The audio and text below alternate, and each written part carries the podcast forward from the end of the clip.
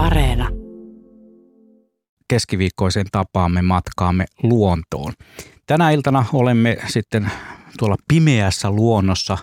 Meidän ulkoryhmämme on ulkona sellaisessa paikassa, jossa hieman ehkä saattaa sadella, toivottavasti ei kuitenkaan kovin paljoa, mutta sieltä saattaa kuulua myös muita ääniä, tilanteen paikallistavia ääniä.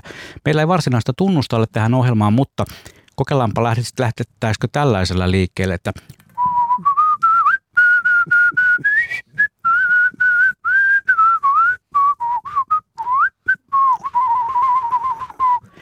Näin se on käynnistynyt Luonto Suomen Nokikokit lähetys. Olemme tarjolla monenlaisin eväin tänään tuonne kello 20 saakka. Radio Suomen studiossa Juha Plumberi ja tuolla meidän ulkopisteessä Nokikokit ovat siellä tulien äärellä. Siellä ovat Vivi ja Jukka Vesanen sekä Asko Hauta-aho. Pidemmittä puheita lähdetään Arrajärven tunnelmiin. Siellä nuotion liekkien äärellä ovat siis todellakin Viivi, Jukka ja Asko. Näin se vaan on. Tervetuloa matkaan. Ja tämä matka kestää jälleen vajaat kaksi tuntia. Tällä hetkellä tietysti ilta painaa jo päälle aika tavalla, mutta säädetään ensin nämä pupillit tuohon nuotioon. Katsotaan sen kirkkautta, sen oransseja sävyjä.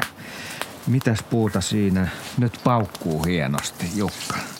No niin, Asko avasi varmalla ja tutulla tunnelmat tuokiolla tämän lähetyksen. Hienoa terveisiä kaikille kuuntelijoille minunkin puolesta tosiaan täältä Arrajärven Kilpiä saaren laavulta ja, ja tosiaan pupillit on kohti tulta ja kipinöitä. Meillä on tänään tässä vähän kipinöiviä puita, mutta se lisää tunnelmaa ja Mouluskis ja Loiskis tutusti ja turvallisesti vaan täältä, että tervetuloa kuuntelemaan ja kommentoimaan meidän illan kokkailuja ja mitäs Viivi, miltä se nuotio näyttää? Nuotio on tuttu ja turvallinen.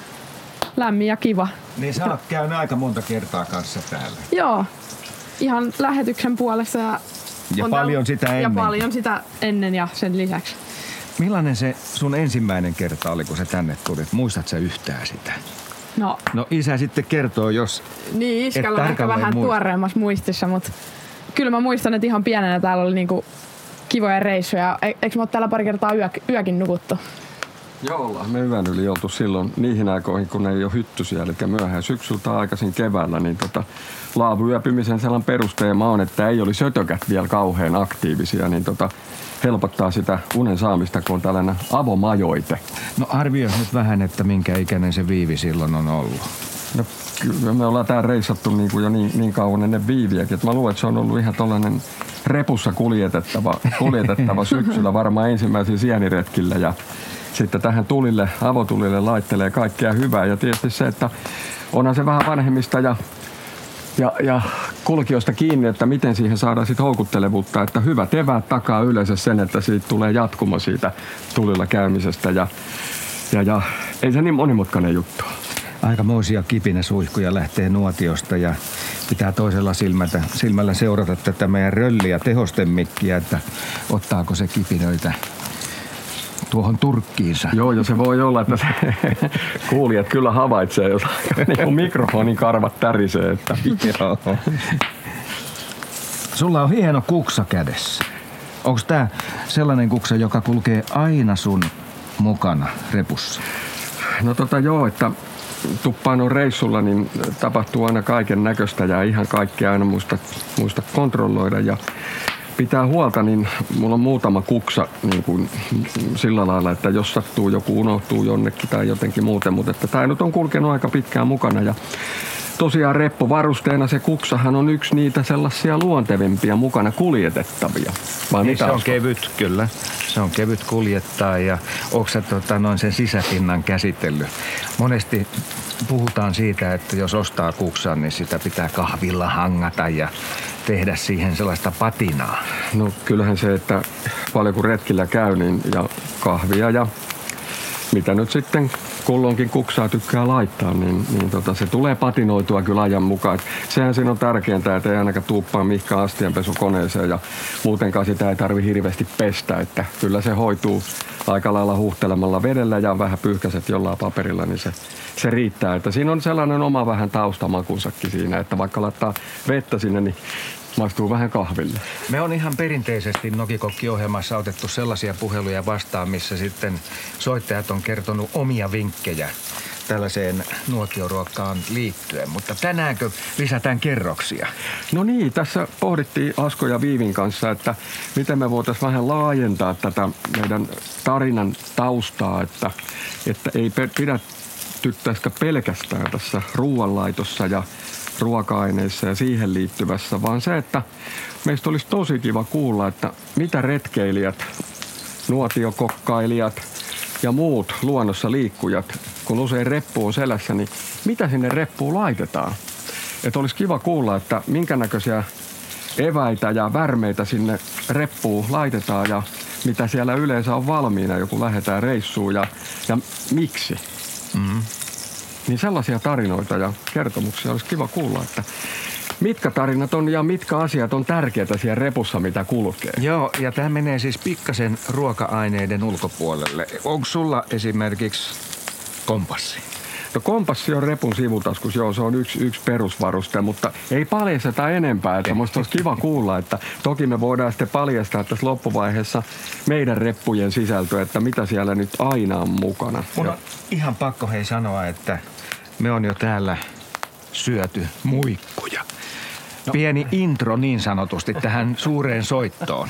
Joo, tää, tää nyt ihan, tää, täytyy niinku sinällä, että me tuossa Viivin kanssa äh, laitettiin verkot tuossa pari päivää sitten tuohon Arrajärveen ja ajateltiin, että me tehdään nyt tietysti kalaruokaa, että otetaan paikallista ja tuoretta ja, ja samana päivänä pyydettyä. Ja mitäs meille Viivi kävi tässä?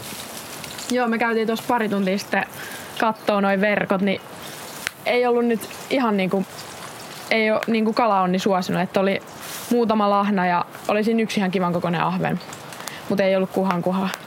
Mitä se Jukka arvioi? Meillä on tuo ahven tuossa vieressä, niin lähestyykö puolta kiloa jo no, siinä? Kyllä se varmaan sen puoli kiloa painaa, että perkaamat, tai siis per, perkaamattomana. On, niin, niin, se on ihan selvästi pannukarkeutta, mm. kun suomeksi sanotaan. Kyllä, kyllä. Ja, ja tota, mutta tosiaan palatakseni tähän, että Onneksi Päijänne tarjoaa hyvät muikut lähimarketista, että Ihan. otettiin varmuudeksi sitten muikkuja tällaiseksi niin kuin ruuanlaittoruuaksi tähän kärkeen. Ja, ja miltä sitten Piivin muikut maistuu? Muikut oli varma valinta. Ne on aina yhtä hyviä, kun paistaa voissa ja pyörittää vähän ruisjauhossa. Eikö se ole aika ihme juttu, että usein tässä hommassa niin me ei ole tehty tällaista etuliitettä. Että oltaisiin maisteltu jotain ennen kuin lähetys alkaa. Tai sitten odotetaan, että se kaksi tuntia kuluu ja saadaan ihan siellä lopussa sitten tätä kaikkea maisteltua. Niin, niin se on varmaan taas just ollut, että pysyy se semmoinen semmoinen nälkä ja jännitys yllä koko lähetyksen ajan, niin on ainakin aitoja fiiliksiä, että odotetaan sitä viimeistä ruokaa siellä parin tunnin jälkeen. Mutta tää oli ihan kiva tämmönen pikku tämmönen varaslähtö. Niin ja varaslähtö tuli myös suppiksien kautta, mutta sitä ei ole tietenkään vielä syöty. Mutta näitä erilaisia raaka-aineita on nähty ja te keräsitte ne tästä tien varresta. Ja kuulemma oli sellainen tilanne, että Viivi sua ei sieltä metsästä saada edes pois. Ei, oli siinä mielessä vähän ki- kiire aikataulu, että piti kerkeä tänne verkkoja kokea ja kaikkea muuta valmistelee, mutta että 15 minuutissa saatiin koppa ihan täyteen suppilovahveroita ja olisi varmaan tullut monta monta koppaa lisää, jos olisi ollut vähän enemmän aikaa. Mutta te, teillä oli vissiin se paikkatiedos. Oliko se tuossa kuusikossa? Joo, se on meidän semmoinen salainen paikka. Niin. Sieltä, sieltä löytyy aina. Onneksi täällä on koko saaressa kuusia, että sitten joku saa etsiä, jos tällä, tällä koodilla lähtee hakemaan niitä. Joo, kyllä, mutta kannattaa lähteä kuulijat kaikki sinne suppilovahveron mettään. Tietysti kompassin mukaan, että osaa poiskin sieltä, mutta nyt kyllä metsä tarjoaa antimia monella tasolla. Ja tällä kertaa se on ne suppilovahverot, että suosittelen. Nyt kerrotaan hieman, että mitä täällä illan aikana tehdään. No on nyt jo kerrottu, että muikut, muikut on syöty. Joo, siis lähtökohtahan on se tietysti, että mitä reppuun sattuu tulee mukaan, että sillä niin kuin periaatteessa lähdetään liikkeelle. Toki tänään niin äh, oli, oli kaksi reppua mukana, että saatiin kaikki mukaan pannut ja, ja, pannut ja kattilat, mutta tota, ideanahan on se, että lähi lähituotteita vuoden aikaa niin kuin kunnioittain, että, että otetaan ne asiat mahdollisimman läheltä ja, ja siihen, siihen tota, luonnon tarjontaan ajatellen. Ja Viivi voi kertoa vaikka, että mitäs, mitäs me nyt ensimmäisenä heitetään tuohon pannulle ja kattilaan. No, meillä oli ajatuksena tehdä tämmönen, no ajatuksena oli tehdä tattikeitto, mutta sitten tässä matkan varrella löytyi niin hyvin suppilovahveroita, että me laajennettiin sitä nyt niin kuin yleisesti sienikeitoksi. Eli sienikeittoa tuossa, kohta paistellaan vähän sipulia ja suppilovahveroita tuossa ja sitten pääruoka, niin tämmönen metsäpyttipannu. Haluatko vähän kertoa enemmän?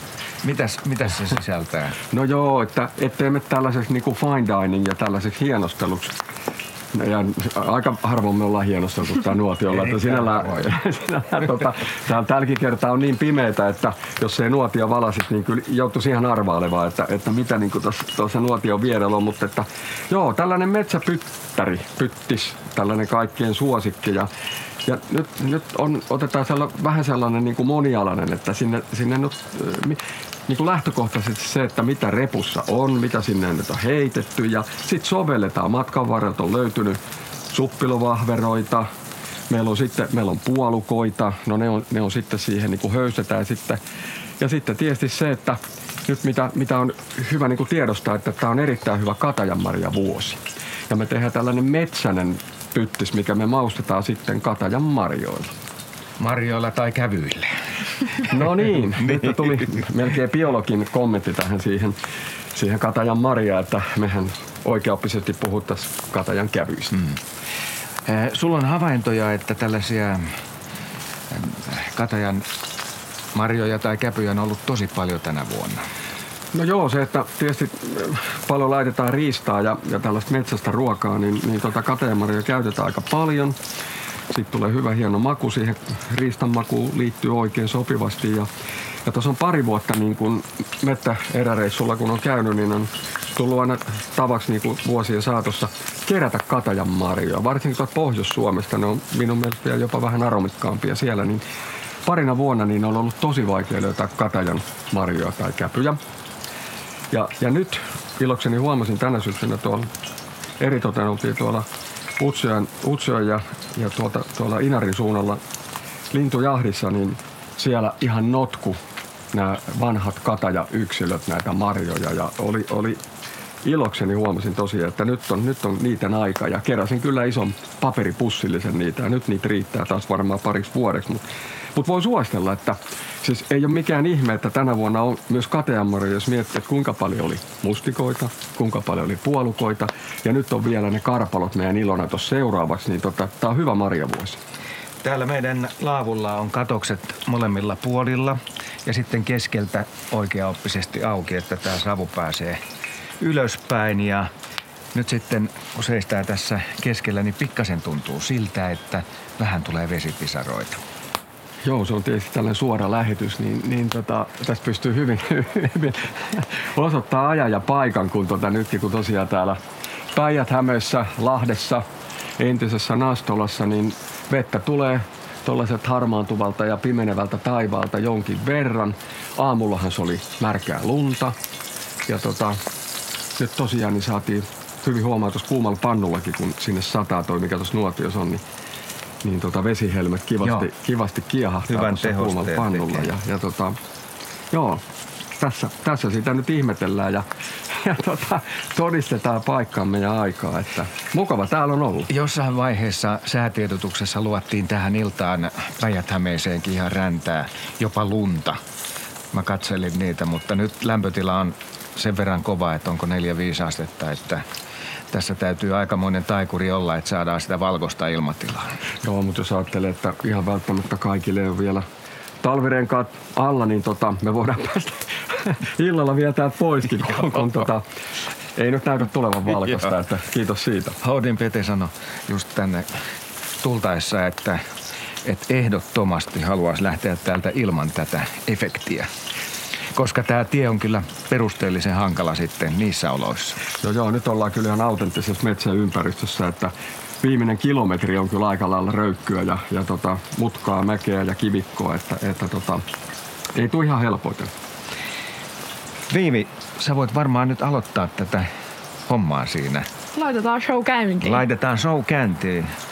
Ja katsotaan sen Jukan kanssa tässä näin, miten tämä ensimmäinen vaihe etenee. Joo, no Niinhän se menee. Niin on siis, mehän ollaan kiitollisessa asemassa, että Viivihän kyllä tietää mitä, mitä tehdä. Ja tosiaan se, että, että tota, aloitetaan tuossa vähän, vähän tuon sienikeiton alulla. Et me, meillä on tosiaan toi, me tehdään tällainen sienikeitto, siis alun perin tattikeitto piti olla, mutta tehdään tällä vähän laajennetaan, on suppilovahverolla, niin, tota, niin meillä on tosiaan ohrat, eli me tehdään tällainen ohrasuurustettu keitto. Meillä on, meillä on, meillä on tuossa jo kattilassa porissu ohrasuurimut ja me tota siinä, siinä, siihen aletaan nyt sitten vähän freesaamaan sipulia ja sinne menee nyt pannulle menee voit ja öljyt ja, Kyllä. ja tuota, sitten, sitten heitetään sipulien kanssa siihen on pilkotit suppilovahverot ja freesataan ne sillä mukavan, otetaan kosteus pois ja saadaan kiva, kiva purutuntuma sille ja, ja tota, sitten sen jälkeen kun on freesattu noin sipulit ja suppilovahverot, niin ne lisätään tonne, tonne tota, kattilaa, missä on jo tosiaan kiehuva. Siellä on, siellä on nyt tällainen kasvisliemi ja ne ohrat odottaa sitten seuraavaksi näitä kiinteämpiä osia ja, ja tota, tatit on liuotettu tuolla ja ne freesataan sitten noiden suppilovahverojen sienien jälkeen ja, ja tota, aloitetaan kasaamaan ja lopuksi sitten tietysti maustetaan ja höystetään. Ja oliko se Viivi niin, että sä halusit koskenlaskia siihen, että kermaa? Siitä tulee kyllä hyvä maku, että sitä voisi heittää. Joo, tehdään sen mukaan ja siinä mielessä koskenlaskijakin on laktoositon, että jos sattuu, sattuu syöjissä ole, ole tota, maidolle, maidolle arempia, niin tota, voi suositella oikein. Hyvin toimii tuossa sienikeitossa. Ja ennen puheluita niin vielä sanotaan, että myös nokipannu kahvia on maisteltu. No se on tietysti sellainen, että jos, jos, jos haluaa pysyä vireessä ja hyvä maku suussa, niin ensimmäisenä juodaan tosiaan nokipannu kahvit ja sinne ei sotketa mitään maitoja eikä muitakaan valkasuita, vaan se, että se hoidetaan, hoidetaan, hoidetaan tota, ihan naturelle. No niin. Siellä hyvin tirisee nuotio. Tämä tosiaan on Luontosuomen Nokikokit-lähetys ja kello 20 saakka ollaan nuotion äärellä erilaisten reseptien ja ruoanlaiton kerran 020317600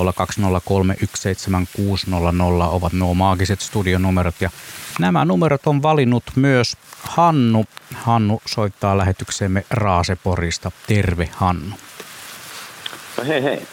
No minkälaisia... Anskuukista metsän, metsän keskeltä. Sinäkin metsän keskellä, minkälaisissa tunnelmissa olet? Oletko, laitteletko siellä ruokaa vai oletko muuten vaan metsässä? Ruokaa laitellaan. Ollaan tässä täällä Evakossa aivan paratiissa kahdeksan kuukautta Helsingistä yhtä, yhtä soittoa. Ja tuota, kala on tullut ja niin kuin puhuitte äsken, Maria on tullut paljon. Että tänään on graavi siika, jossa sattumoisin on katajanmarja, katajanmarjaa myöskin käyty mausteena. No niin, kerropa tarkemmin, miten siikaa laitoit katajamarjojen kerran. No mulla on ihan, ihan, ihan perinteinen, että, että tuota, karkeata suolaa alle. Mulla on siinä pari siian, siian tota filettä ja sitten karkeata suolaa alle ja sitten karkeata suolaa ja vähän sokeria, sokeria siihen päälle. päälle ja tuota, sitten aika reilustikin käy tällä kertaa käytin tuota murskattua katajanmarjaa ja sen jälkeen tillit väliin ja tiukalle, tiukalle tota nyytille ja, ja tota, se on sen verran reilusti tällä kertaa, että tuossa kuudessa tunnissa tulee ihan hyvä. Okei, kuulostaa aika, aika herkulliselta. Sanoit, että olet ollut kahdeksan kuukautta siellä, siellä niin kuin metsä, metsässä. Meillä on tämä tilaisuus, kun ollaan, ollaan emänän kanssa jo eläkeläisiä, niin tota, teimme heti ratkaisun 12. maaliskuuta. Katkaisimme kaiken muun ja siirrymme tänne. Ollaan todella aivan metsän keskellä.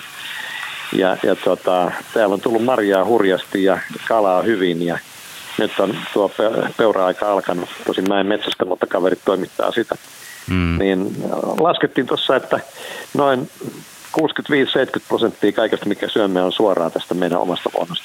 Okei, se on aika, aika merkittävä lukema. Kuinka paljon Hannu te laitatte niistä ruokajutuista niin tulilla, niin kuin sanotaan?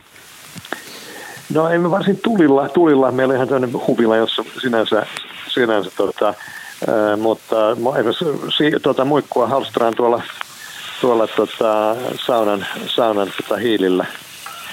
Ja, ja jonkun verran meillä on savustus tota, pönttökossa, että paljon savustetaan. Ja, ja sitten tehdään ihan perinteisesti iso kuhaa tehdään uunissa ja, ja, ja, ja kokonaisena ja sillä lailla. Haluaisitko tarjota jonkun toisen vielä reseptin tuon katajanmarja siian lisäksi vielä? Joo, mulla itse asiassa mun kysymyskin oli liitty katajanmarjaan, mutta mä teen, teen tota tartar, tartar-peuraa aika usein ja, ja siinä käytän, käytän mausteena katajanmarjaa. Ja tota, siihen, siihen käytän myös jäkälää. Se menee aika kivasti siihen, kun, kun uppo, uppo friteeraa tuon, tuon tota, jäkään siihen, niin sitten panee vähän vielä siihen, ei se aika mautunta sinänsä tota, raakana, mutta sitten tulee kiva näköinen annos, kun siinä on sitten, sitten jäkälä myöskin siinä lautasen reunalle, varsinkin jos ja karpaloita, kun tulee vähän vieraampia ihmisiä, niin näyttää, näyttää vähän eksoottisemmalta. Okei. Mutta mun kysymys tuosta Kateanmarjasta, kun mä tuossa juuri kuulin teidän kehuvan Kateanmarjan satoa, mikä myös Ete totesi, että todella tulee hyvin. Mutta mä kerään aina kateanmarjat tuossa maaliskuulla, koska nythän on vielä vihreitä ja mulla on, on siis se kokemus, että ne on sangen mauttomia tässä vaiheessa, mutta vasta sitten kun ne on kuivuneet ja, ja tota, saaneet pakkasta, niin silloin se, se kirpeys tulee siihen. Niin äh, tekö käytätte niitä ihan myös vihreinä? No niin, mitä sanoo meidän Arrajärven studiojoukkueemme, siis luontostudiojoukkueemme? Jukka. Joo, ei, ei toki, että se, ö, olen ymmärtänyt niin, että kate, vihreä kateenmarja ei ole kovin ruoksi kelpaava edes, että, että siinä on jotain, jotain yhdisteitä, mitkä häviää siinä, kypsen, siinä, kun se kypsyy siinä pensaassa, mutta se, että nyt tosiaan niin kuin tänäkin syksynä tuo pohjoisessakin varsinkin niitä keräsin, keräsin niin marjojahan on sekä vihreitä että sitten näitä kypsiä jo tumman violetin, lähes mustan puhuvia, että ja nyt ei tosiaan ollut, ollut tuskaa niin kuin löytää, niitä oli niin valtavasti, että tietysti se katajan marjan tai kävyn poiminen on aina vähän sellaista niin kuin miten nyt sanoisi, pisteliästä, että se, se, tota, joo, joo, se, se Kyllä. Tota, näpit saa pikkusen kylkeen, mutta että ei, se, ei se mitään, se on ihan, ihan mukava juttu, mutta mut joo, kyllä, mutta siellä on sekä vihreitä että sitä tummaa, jotka on niin kuin viime vuonna viime vuonna olleet vihreitä, että se vaatii sen oman aikansa kypsyäkseen. Ja, mutta tosiaan, että niitähän kyllä riittää, ne on aika tiukasti kiinni siellä pensaassa, että kyllä kevät-talvellakin ja keväälläkin, keväänäkin varmaan niitä kyllä riittää siellä ja ja pysyvät siellä hyvin siellä oksissa kiinni. Joo, siinä on hyvä konsti on sellainen, että panee, panee tuota erittäin lumelle tuota huntukangen, huntukankaan sinne katajan alle ja ravistaa, niin ne tulee kivasti siihen ja on helppo, helppo kerätä. Tämä oli hyvä vinkki. No joo, joo mutta okei, mä, mä ymmärsin, että olitte keränneet niitä vihreitä jo tänä vuonna ja ihmettelin, että mikä se oli. Joo, kiitoksia Hannu Raaseporista. Tota, Tämä oli mielenkiintoinen havainto. Ja sieltä meidän studiojoukkueemme luonnon keskeltä jatkaa tästä aiheesta. Mm, täällä on muutamia viestejä, joita on tullut, tullut tuota kuuntelijoilta tuonne tuonne, tuonne WhatsAppiin numero 0401455666. Mutta Arra Järvi, olkaa hyvää. Niin Jukka, miten tavallista se on, että tota katajamarjaa käytetään? Vai onko se edelleen sellainen, että osa ruoanvalmistajista ei tähän käänny ollenkaan? No kyllä mä luulen, että tuo vanhempi polvi niin käyttää katajanmaria aika paljon. Ja tietysti se, että valistuneet nuoremmatkin totta kai. Ja se, että katajanmariahan on ihan maustehyllyn perustavara ainakin no, normikaupoissa, että, että sitä löytää. Mutta että sehän on niin kuin hieno tuote hakea itse. To, toki se niin kuin kaikki oma pyydetty kala ja oma pyydetty riista maistuu aina paremmalta kuin muiden pyytämä ja tai ostettu. Että, että se on vähän sama juttu, että tämä oma katajamare, joka on huolella kuivannut ja säilyttänyt kuivassa paikassa ja Ja, ja minä tykkään pitää niin kuin paperipussissa sitä, sitä, tai sitten lasipurkki on myös hyvä, hyvä että se, se ei kuivu liikaa ja se säilyttää arominsa. Ja, ja sitten vaan mortteli esimerkiksi, jos niin kuin Raaseporista just kerrottiin, että tehdään vaikka, vaikka sitten riimilihaa, joka, joka laitetaan pakkaseen, maustetaan ja, ja tota, niin siinähän se eihän nyt suinkaan kokonaisena sinne laiteta, vaan että morttelissa muiden yrttien ja mitä sinne sitten halutaanko käyttää mausteiden kanssa, niin tehdään niin kuin seokseksi ja vapautetaan sieltä sitten niitä hyviä aromeita, mitä siellä sisällä on. Ja tietysti se, että jokainenhan tietysti tietää, vaikka nyt sitten GTn ystävänä, että mistä se, mistä se hyvä maku tulee myös joskus juomaan, että katajamariahan on vanha käytetty ja tietysti katajasta sinällään, että jos ajattelee, että Suomen vanhin puukin on kataja, että, mm. että, että, että tota, puhutaan niin kuin syvällä rintaäänellä hienosta pensasmaisesta puusta. Tietysti joskus se voi olla myös puumainenkin se, se kataja, mutta tosiaan niin älkää jättäkö keräämättä ja hyödyntämättä. On hieno luonnon raaka-aine. Niin ja se jos mikä on tätä lähiravintoa. Kyllä, nimenomaan. Ja se, että mä uskoisin myös, että, että kun metsästä hakee melkein mitä vaan, niin mitä ei lannoteta eikä kosketa minkäännäköistä tällaista kemian tuotetta, mitä nyt ehkä, ehkä sitten monessa muussa käytetään, niin se on ihan puhdasta luonnon raakamateriaalia. No niin, otetaan päivitys tähän tilanteeseen. Viivi, kerros vähän. Siinä on tota jo paistettu hyvän näköisesti Joo. tätä meidän ensimmäistä. Siellä on tota sienikeittoa varten noin suppilvahverit ja sipulit freesattu ja mä aloin nyt vähän valmistelemaan tota jälkkäriikin. Sitä ei tosiaan äsken muistettu mainita, mutta me tehdään jälkkäristä tämmönen kauraomena, kauraomena yllätys. Että laitetaan nyt hyvissä ajoin folion sisään omenaa ja kauraa ja sokeria ja kanelia ja kaiken näköistä. Laitetaan se folio ja tonne, tonne nuotioon kypsymään, niin sitten parin tunnin päästä, tai vajaan parin tunnin päästä, niin tota, siellä on meillä hyvät jälkkärit. Jäille väärin muistan, niin silloin alkuvaiheessa, kun tulit mukaan tähän Nokikokki-lähetykseen, niin silloinhan sä teit jo näitä jälkiruokia. Joo. Se oli monesti niin kuin sun homma, mutta nyt niin kuin huomaat, niin tämä on laajentunut aika tavalla. Joo, se oli yleensä silloin aluksi silleen, että iskä, iskä laittoi mulle, mulle hommaksi tota ideoiden jälkkäri ja duunata sen, mutta nyt se on vähän laajentunut, että me tehdään kimpas vähän kaikkea tässä iskä kerkee, enemmän, iskä kerkee höpöttää enemmän, kun mä teen taas samaan aikaan hommia. Ai, joo, mä voin laistaa siitä välillä. Viivi, teet sä kotonakin paljon ruokaa? No kyllä mä tykkään. Tai siis kyllä mulla tulee melkein joka päivä jotakin tehtyä, että pysyy hengissä. Niin. Ei vaan. Ei, mutta kyllä se on, se on kiva harrastus ja siinä oppii aina uutta ja saa Aika menee mukavasti. Ja... Niin, saa semmoisia onnistumisen kokemuksia, kun keksii jotain kivaa uutta. Kyllä. Niin. Siinä on todella hyvät tuoksut. Joo. Pitää aina radiossa kertoa myös tuoksuista. koska Tämä on ihan huumaava koska, tuoksu. Koska kohan Yle lanseeraa tällaisen tuoksuvan radiolähetyksen, että sitä odotellessa. Joo, nyt musta näyttää kyllä siltä, että sä voit siirtää ne tonne kattilaan, kattilaan ja tota, pistetään se kattila, kattila siihen kanssa kuumenemaan ja, tota, ja, ja annetaan sitten hautua. Ne saa siinä olla ihan rauhassa – rauhassa tulentua ja, ja tota, tää onkin haastavaa, kun joutuu olemaan lähellä tota nuotiota ja, ja tulee savua ja kipinää niin kuin otsikkoa ihan, ihan huolella, niin tota, jotain hommia joutuu tekemään melkein silmät kiinni, kun no silmät varmasti. on niin tänne. Tuo tuuli pyörittää vielä nyt. Meillä on nyt tällä, tällä hetkellä etelästä, etelästä, mutta se pyöräyttää välillä, kun me ollaan täällä Niemen kädessä, niin se tulee välillä idästä ja välillä lännestä, niin aina ei kyllä etukäteen tiedä, että mistä päin toi puhaltaa ton savun sitten silmille. Niin ei silloin kun tässä tuulee, niin tämähän on varsinainen tuulitunneli. Nyt sä oot suojannut tätä laavua laittamalla pressua vähän toiseen päähän. No joo, kun tää on tällainen pari laavua. Tässä on niinku kaksi vuon suojassa ja sitten tota, kaksi, kaksi vuon auki. Ja nyt tuossa on tosiaan pressu laitettu yhdelle sivulle, että on vähän suljetumpi, että kolme, kolme ummessa ja yksi auki, että tota, vähän rauhoittaa tuolta tuulelta. Tämä on ihan riittävän haastavaa muutenkin täällä pi, pimeydessä.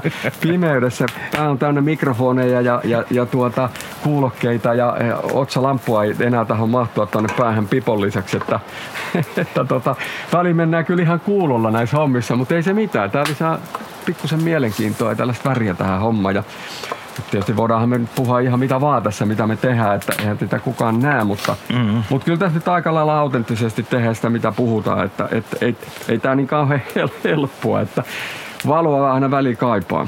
Mutta tämä on aina erittäin haastava tämä meidän niin sanotusti lokakuun lähetys, jolloin periaatteessa pimeyttä alkaa tulla jo siinä lähetyksen alkupuolella.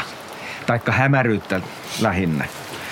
Joo, kyllä tämä tää tota takaa. Se, se kevät, kevätlähetys on siinä mielessä paljon, paljon helpompi ja sellainen inhimillisempi kuin tota, kattila tonne tulille. Niin tota, on valoa ja, ja, tota, ja sinällä, että niinku tuossa eilenkin tuli tää Lahen alueella tota, räntää, räntää ihan huolella, että olisi voinut sitäkin tulla. No niin, tässä kohtaa napataan sitten soittajan mukaan lähetykseen ja yhdistämmekin tonne, tonne, tonne Inarin suuntaan. Siellä on puhelimessa Martti, terve. No hei hei. Mitä kuuluu Inari? Ei, tänne kuuluu aika normia, normaalia, että luntakin on pikkusen maassa, järvet on jäätymässä. Lupas kyllä ensi viikolla aika paljon lauhtuvaa, mutta saa nähdä. Lunta tulee lisää nyt sitten huomenna alkaa ja tulee 10-15 senttiä. Isot järvet on sulia. Olen käynyt veneellä, veneilemässäkin tänään Inarilla ja pikkujärvet jäässä. Ja aika, mm. aika makeita talven tuloa sinänsä, ei tässä mitään vikaa No miten se on Martti, istutko tällä hetkellä tulilla kenties? No en istu tulilla, mä tulin itse asiassa tänne tähän kuistille, kun ajattelin, että tämä on vähän varmempi. Meillä on niin huono kenttä tässä meidän kohdalla, yksi vaara, vaarat on tuulispään maston välissä, niin se tahtoo vähän tökkiä, mutta mä tiedän, että kun mä tuun tähän kaiteelle nojailleen, niin tämä on varmempi paikka. Joo, sä olet varmasti nojaillut myös siellä nuotiolla aika monta kertaa monilla lukuisilla luontoretkilläsi. Minkälaista, minkälaista tota menyytä sinulla on silloin, kun olet retkeilemässä? No tota, ensinnäkin siis todellakin monta yötä. Mm. Se on satoja ja satoja. Minun on tosi vaikea tietää paljonko sitä on, mutta ehkä jopa, joo, se voi olla jopa tuhansissa nuotio yöt ja nuotio illat, niin se varmaan onkin.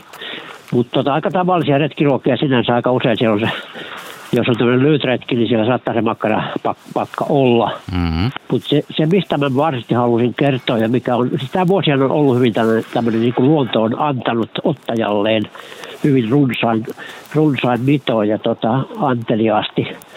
Että tämä on yksi, yksi niistä vuosista, jolloin ei voinut sitä asiaa kyllä vähänkään valittaa. Ja mun kohdalla tuntuu jatkua edelleen, kun en nyt ala kehumaan, mitä sieltä verkoista tänään tuli, mutta hyvin mm. sieltä tuli.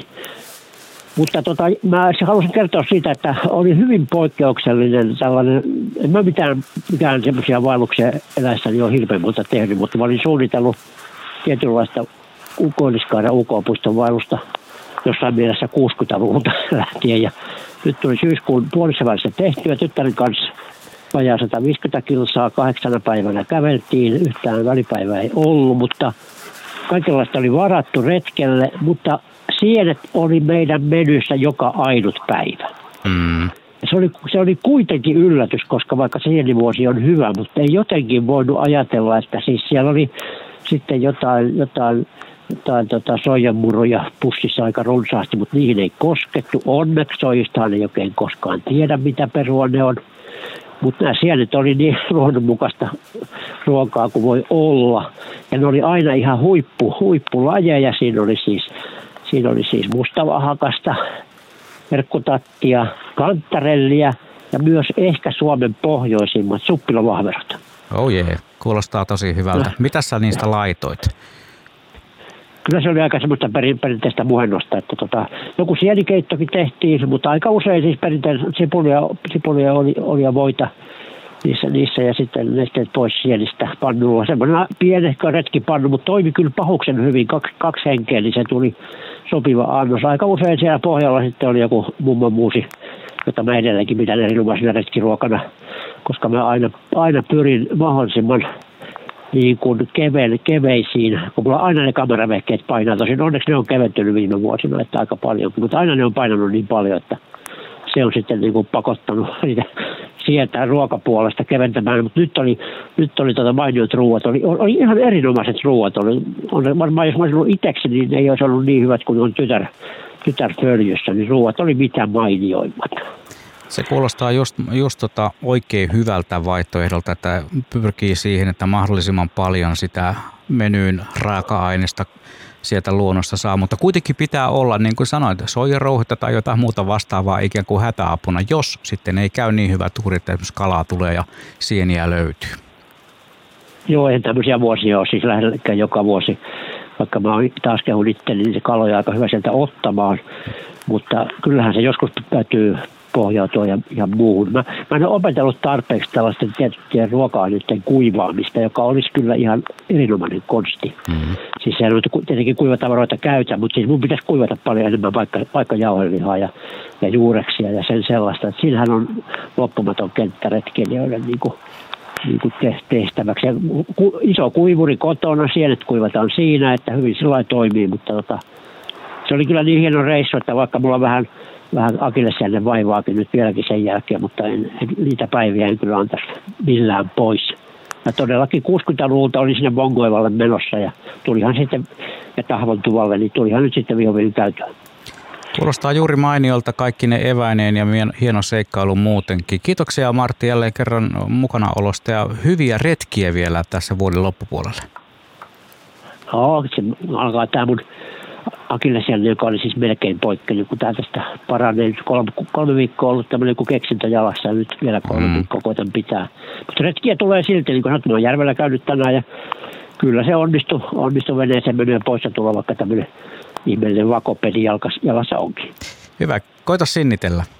Moikka moi. Koetaan sinitellä ja pitäkää, pitäkää mukavaa nuotioiltaa siellä kaikki ja samoin kaikki kuulijat. Näin me yritetään tehdä. Kiitoksia Martti Inariin. Se oli oikein mainio tarina siitä, kuinka voi tuolla luonnossa pärjätä aika hyvin noilla antimilla, mitä sieltä löytyy. Kuuntelijoilta on tullut viestejä myös aiheesta.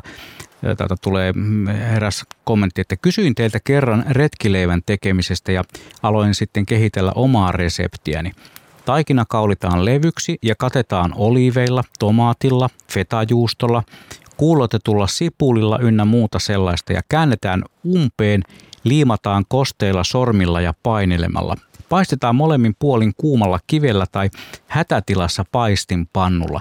Kokemuksen perusteella pitää varoa – pitää siis varoa sitä, ettei mene kieli mukana, näin eräs kuuntelijamme. Hyviä vinkkejä, ihan äh, tosi mainioita kokemuksia tuolta luonnosta. Eräs kuuntelija kysyi sitä, että mitäs nokikokeilla on silloin eväänä, kun lähdetään retkelle, niin että löytyisikö sieltä, kun hän kertoi olevansa tällainen niin sanottu ihan noviisi näissä hommissa, niin hän sanoi, että voi kun siellä olisi sitten – makkaraa mukana. Sehän on se mak- makkara on se perusjuttu, mutta kaikkihan meistä ei syö makkaraa. Ei missään muodossa. Mutta Noki kokit se vaan talustaa eteenpäin tämä lähetys. Kahdeksan minuutin kuluttua kurkistamme säätietoihin, mutta jatkemaan sitten aina uutisiin saakka ja uutisten ja urheiluradion jälkeen vielä toinen tuntinen mennään näissä tunnelmissa. Varmasti siellä Arrajärvellä ruuat sen kun pidot sen kun paranee, niin kuin tavataan sanoa, että tässä on pieni hetki oltu Pasilan nuotion ääressä. Onko Viivi saanut jo lisää herkkuja tajottua Jukalle ja Askolle? Joo, Viivi tekee lisää herkkuja. Kerros nyt, mikä vaihe sulla on menossa siinä. Mä rakentelen tässä tällaisia näitä jälkkärinyyttejä. Eli tänne folio kuutioin omenoita, sitten sit tota, ruokosokeria, kaurahiutaleita ja kanelia ja nyt muutama nokaren voita päälle ja sitten me heitetään noin tonne nuotioon vähän karamellisoitumaan. Kuulostaa ja näyttääkin vallan erinomaiselta. No ei, mitä? Voi, ei voi moittia. Kyllä vesi tulee kielellä tässä katsellessa ja kiitos Viiville siitä, että helpottaa nyt tässä nokikokkien hommaa omalta osaltaan aika, aika mukavasti. Ja tota, aika Kiva oli tuo Martin soitto. Siis, tuttu mies. No tuttu mies, joo. Melkein Ter- kaikille meille. Joo, kyllä. Rikkosen Mara sieltä, sieltä tota Inarista. Terveisiä vaan Martille. Muistelen vieläkin näitä 80-luvun reissuja siellä, kun tota, tarvittiin voittaa yksi Inarin uistelukisa ja tota, sitten Martin kanssa juhlittiin sitä siellä Inarin rannalla ja, ja tota, Nikulasen Jokki oli siellä ja kumppanit ja tietysti Artin Ekan kanssa oltiin ja Höltan Masan kanssa ja on kyllä hienoja muistoja, että, että tota, terveisiä vaan Martti sinne hienon, hienon järven rannalle, että kiva, kiva kun soittelit. Tästä sienihommasta. No sienihomma oli kyllä aivan, aivan, loistava, että kyllä, kyllä tota, niin kuin, niin kuin eri lailla voidaan hyödyntää monennäköisiä luonnon antimia, että se ei kuin mielikuvitus rajana ja, ja tota, ky- kyllä, kyllä tota, kyllä se toimii ja niin kuin, niin kuin tosiaan Lapissakin oli tämä sienivuosi oli, oli aika huikea. Että... No, sä oot myös käynyt vasta ikään siellä. Juu, oli, oli ja tota, mutta se, että me oltiin sen verran myöhään, että siellä oli, se oli tatit oli niin kuin pari viikkoa sitten, sitten tota, oli vielä ihan kohdalla, että just joo, Pirisen Jullakin poimi hyvin, hyvin komeita tatteja, tuli komeita kuvia sieltä, että kyllä oli hienoa, että siinä mielessä lappilaisethan, lappilaisethan jättää useimmiten sienet keräämättä sen takia, että se on poran ruokaa, että se tuo porolle massaa mm. ja tota, ei, ei, ei, ole välttämättä ihmisen ruokaa, mutta että onneksi nyt ollaan etelästä, niin tota voidaan käyttää niitä Lapin, Lapin tatteja. Tietysti kyllä Jääkö sinne poroille. sillä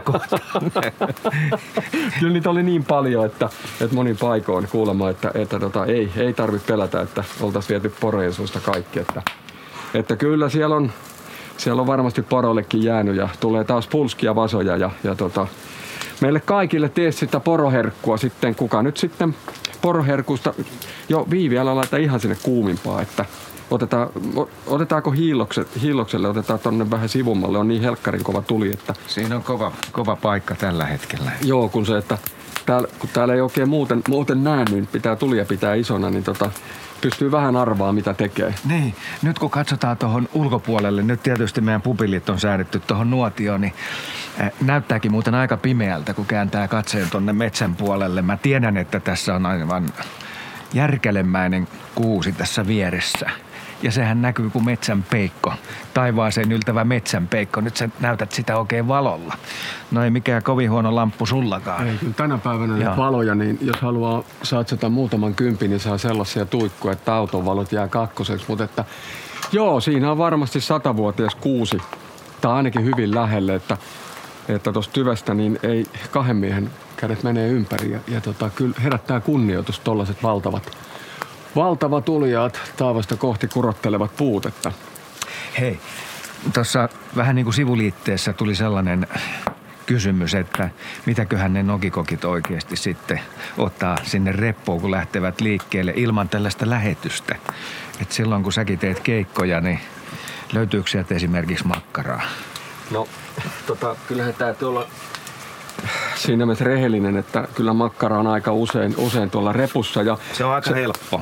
Se, tota, joo, ja sitten kyllä täytyy sanoa, että makkaravalmistajat on ottanut onkeensa tämän tuotekehityksen, että kyllä on niin, kuin niin hyviä makkaroita eri valmistajilla, että ei tarvi enää pelkkää jauhomakkaraa kyllä ottaa mukaan, että kyllä tota, Jopa kasvisvaihtoehtoja. On, on kyllä niin kuin ihan kaikille löytyy, että siinä mielessä niin tota, Kiitos vaan kaikille makkarataloille. Ja tietysti se, että parhaimmat makkarat hän saa, kun tekee itse, mutta se on tietysti vähän vaivaa, vaivaa kaipaava asia. Mutta tota, jos, jos on vaan intoa, niin tota, netistähän löytyy hir, hirmu hyviä ohjeita makkaran tekoon, että ja hyvin varusteista ainakin kauppahalleista saa just suolta, mitä sitten lähtee sitten täyttämään. Että, että tota, ja mielikuvitus on siinäkin vaan rajana, että se mikä täytyy muistaa, että makkara tarvii kyllä aika runsaasti sitä, sitä valkeata energiantuojaa, eli, eli possun rasvaa.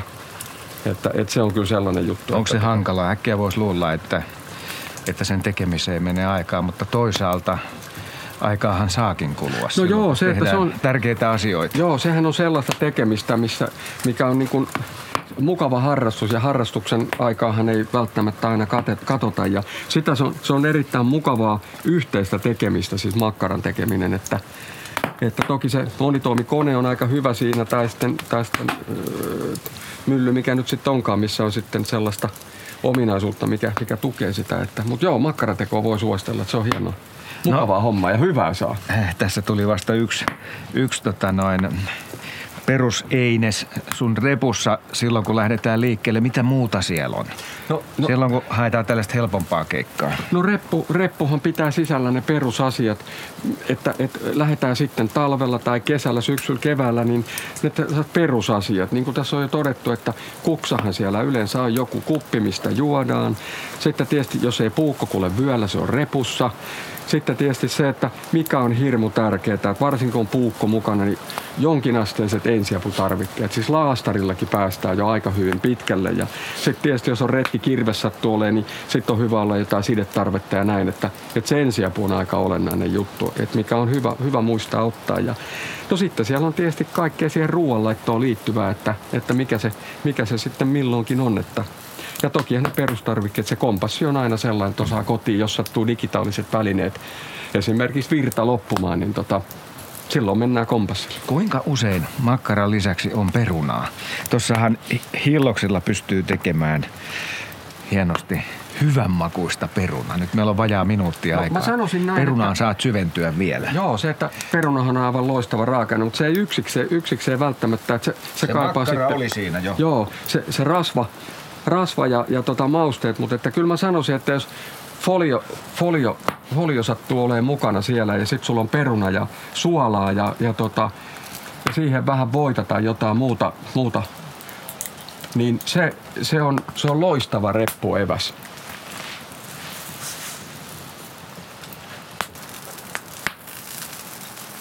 Joo, täällä ollaan ja silmät on täynnä savua, vai mitä Viivi? Kyllä, ihan vuotaa silmät, kun tulee niin paljon savua, mutta... Sä, sä heität nyt pekonit pannulle. Joo. Hyvä joo, se on. Vähän pekonia tuohon sienikeiton kaveriksi. Vähän rapeutta. Joo, laitetaan ne siihen koristeeksi sitten päälle se, joka haluaa. Että kaikkihan ei halua sitä välttämättä sitä pekoni, pekoni rapsakkaa pekonia siihen päälle, mutta se, joka haluaa, niin tota, sit voi ripotella siihen päähän, että tulee vähän sellaista mehukkuutta ja ei se sinällään, pekoni on vähän sellainen reppuevas, että se käy oikeastaan ihan kaiken kanssa. Se menee alkuruossa, pääruossa ja jälkiruossa ja siinä välissäkin, että niin, toimii kaiken kanssa. Sä oot jakanut nyt tätä nuotiota tässä. No joo, sinällä, että tuolla toisessa päässä on niinku nuotio-osa, missä on kovemmat tulet, antaa valoa tänne pimeyteen. Tietysti jokainen, joka katsoo ikkunasta tulos, niin ei ainakaan nä- näillä leveysasteilla ihan hirveästi valoa ole. Ja tuohon keskellä on tuollainen vedetty niinku hiilos, hiilososasto, missä tulee toi viivin jälkkäri ja sitten täällä toisessa päässä on sitten tuollaisen ritilän alla vielä tuollainen kevyempi tuli, missä nyt on pannuja. Eli tässä on niinku tavallaan kolme, kolme juttua tässä tulilla nyt, että tämähän on pitkä tällainen kivi, kiviarina, missä, mikä tämä väli tällainen tässä tämä tuli on, että pari metriä pitkä. Tässä on hyvä jaotella. Tota, täytyy koko aika muistaa vaan sitten vähän niin kuin siirrelle sitä tulta ja hiilus sen mukaan. Kun mikä, mutta savut on kyllä ihan miehekkäät sanoisin, että en tiedä minkälainen saku, savusukeltajan lasi pitäisi olla, että tämä on helppo toimia. Ja joka kerta, siis nuotion ympärillä käy sillä tavalla, että oot se missä puu niin kuin kohdassa, kohdassa hyvänsä, niin aina se tulee sua kohti se savu. Joo, ja sitten tietysti tämä, tämä savun tuoksu on, että nyt kun lähdetään, jos sattuu vaikka pari menee, niin, niin tota, kyllä, kyllä kaikki tietää, että mistä tullaan. Mitä on repussa silloin, kun lähdetään retkelle, vaikka ihan johonkin lähiympäristöön? Meitä kaikkiahan ympäröi jonkunlainen luonto. Se luonto alkaa heti siitä parkkipaikan reunasta, heti kun asfaltti loppuu, niin luonto alkaa. Ja retki ei välttämättä tarvitse aina olla kauhean pitkälle menevä. Mutta siinä kohtaa, kun ruvetaan sitä ruokaa laittamaan tulilla, niin pitää olla oikeasti sitten luvallisessa paikassa. Tultahan ei tietysti voi edes joka miehen oikeuksilla tehdä ihan mihin tahansa. Minä olen Juha Plumberg ja tuolla Arrajärvellä Nastolassa siellä on meidän ulkotiimimme Viivi ja Jukka Vesanen sekä Asko Hauta-aho ja tietysti Hordin Pete hoitaa siellä tekniikkaa.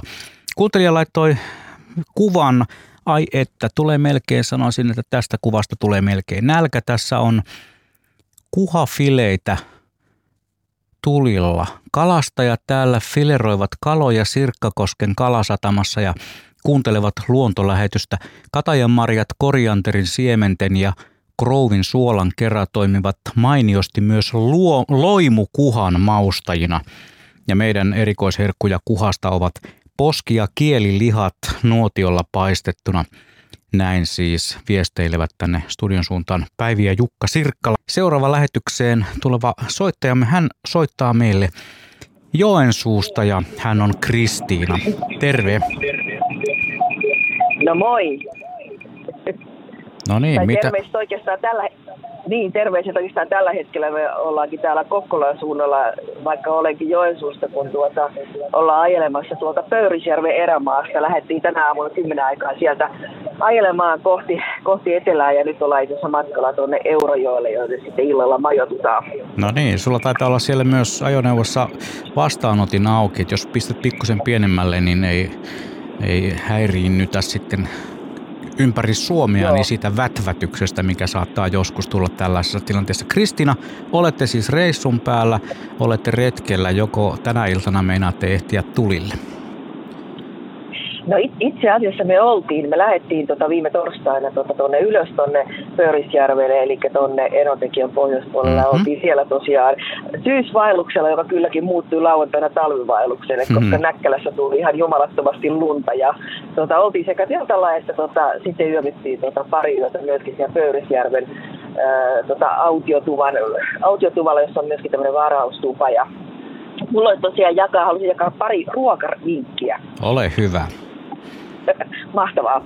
Niin tota, no joo, e- ensimmäinen vinkki oli se, mitä me nyt tehtiin tuolla, niin tota, toki sen voi tehdä niin kuin nuotiolla ja toki sen voi tehdä vaikka sitten kaasuliedellä, jos on vaikka autiotuvassa, niin siis tollaset niin kuin, ylipäätään siis paistetut leduthan tietysti ihan maassa aina, aina niin kuin retkellä ja, ja nyt kun me lähdettiin miettimään kanssa meidän retkelle noita ruokia, niin ajateltiin, että yritetään saada mahdollisimman kevyttä ruokaa mukaan, niin, niin tuommoinen lettopussi ihan älyttömän hyvä, kun se painaa vaan parisataa grammaa ja siihen ei tarvitse lisätä kuin veden.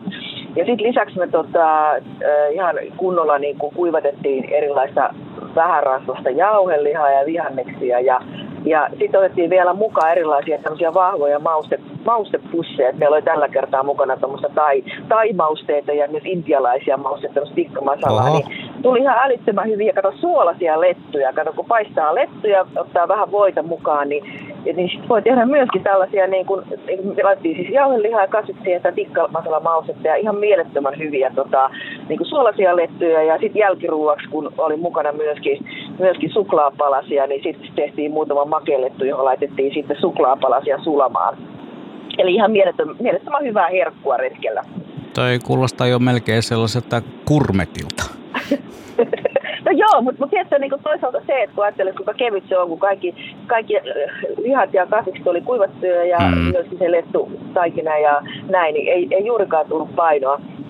Ja sitten mun toinen ruokavinkki, tämä nyt on vähän painavampi juttu, mutta, mutta silloin kun me tehdään sellaisia pienempiä retkiä, jos ei ole paljon tavaraa, niin, niin itse asiassa trangia tai trangia kattila nuotiolla, niin sehän on ihan loistava rasvakeitin. Eli meillä on joskus mukana niin kuin pieni pullo öljyä ja, ja me ollaan siis tosiaan tota, ihan siis öljyssä, niin me ollaan friteerattu kananpalasia, otettu vähän mukaan korppujauhoa ja yksi kananmuna. Ja sitten semmoinen ihan älyttömän hyvä niin kun retkiherkku on, on tota, pikamunkit. Eli jos tekee sen taikinan niin kuin valmiiksi, niin laittaa leivijauhetta ja kaadimummaa ja suolaa ja sokeria ja, ja sitten tota, sori, mulla kuuluu täällä varmaan kameran ääni, kun me täällä ajellaan, niin tota, ja sitten tota, niitä pieniä nokareita, niin tota, rasva keittää, niin ai että. Okay. Se on niin kuin melkein kuin tuoretta pullaa.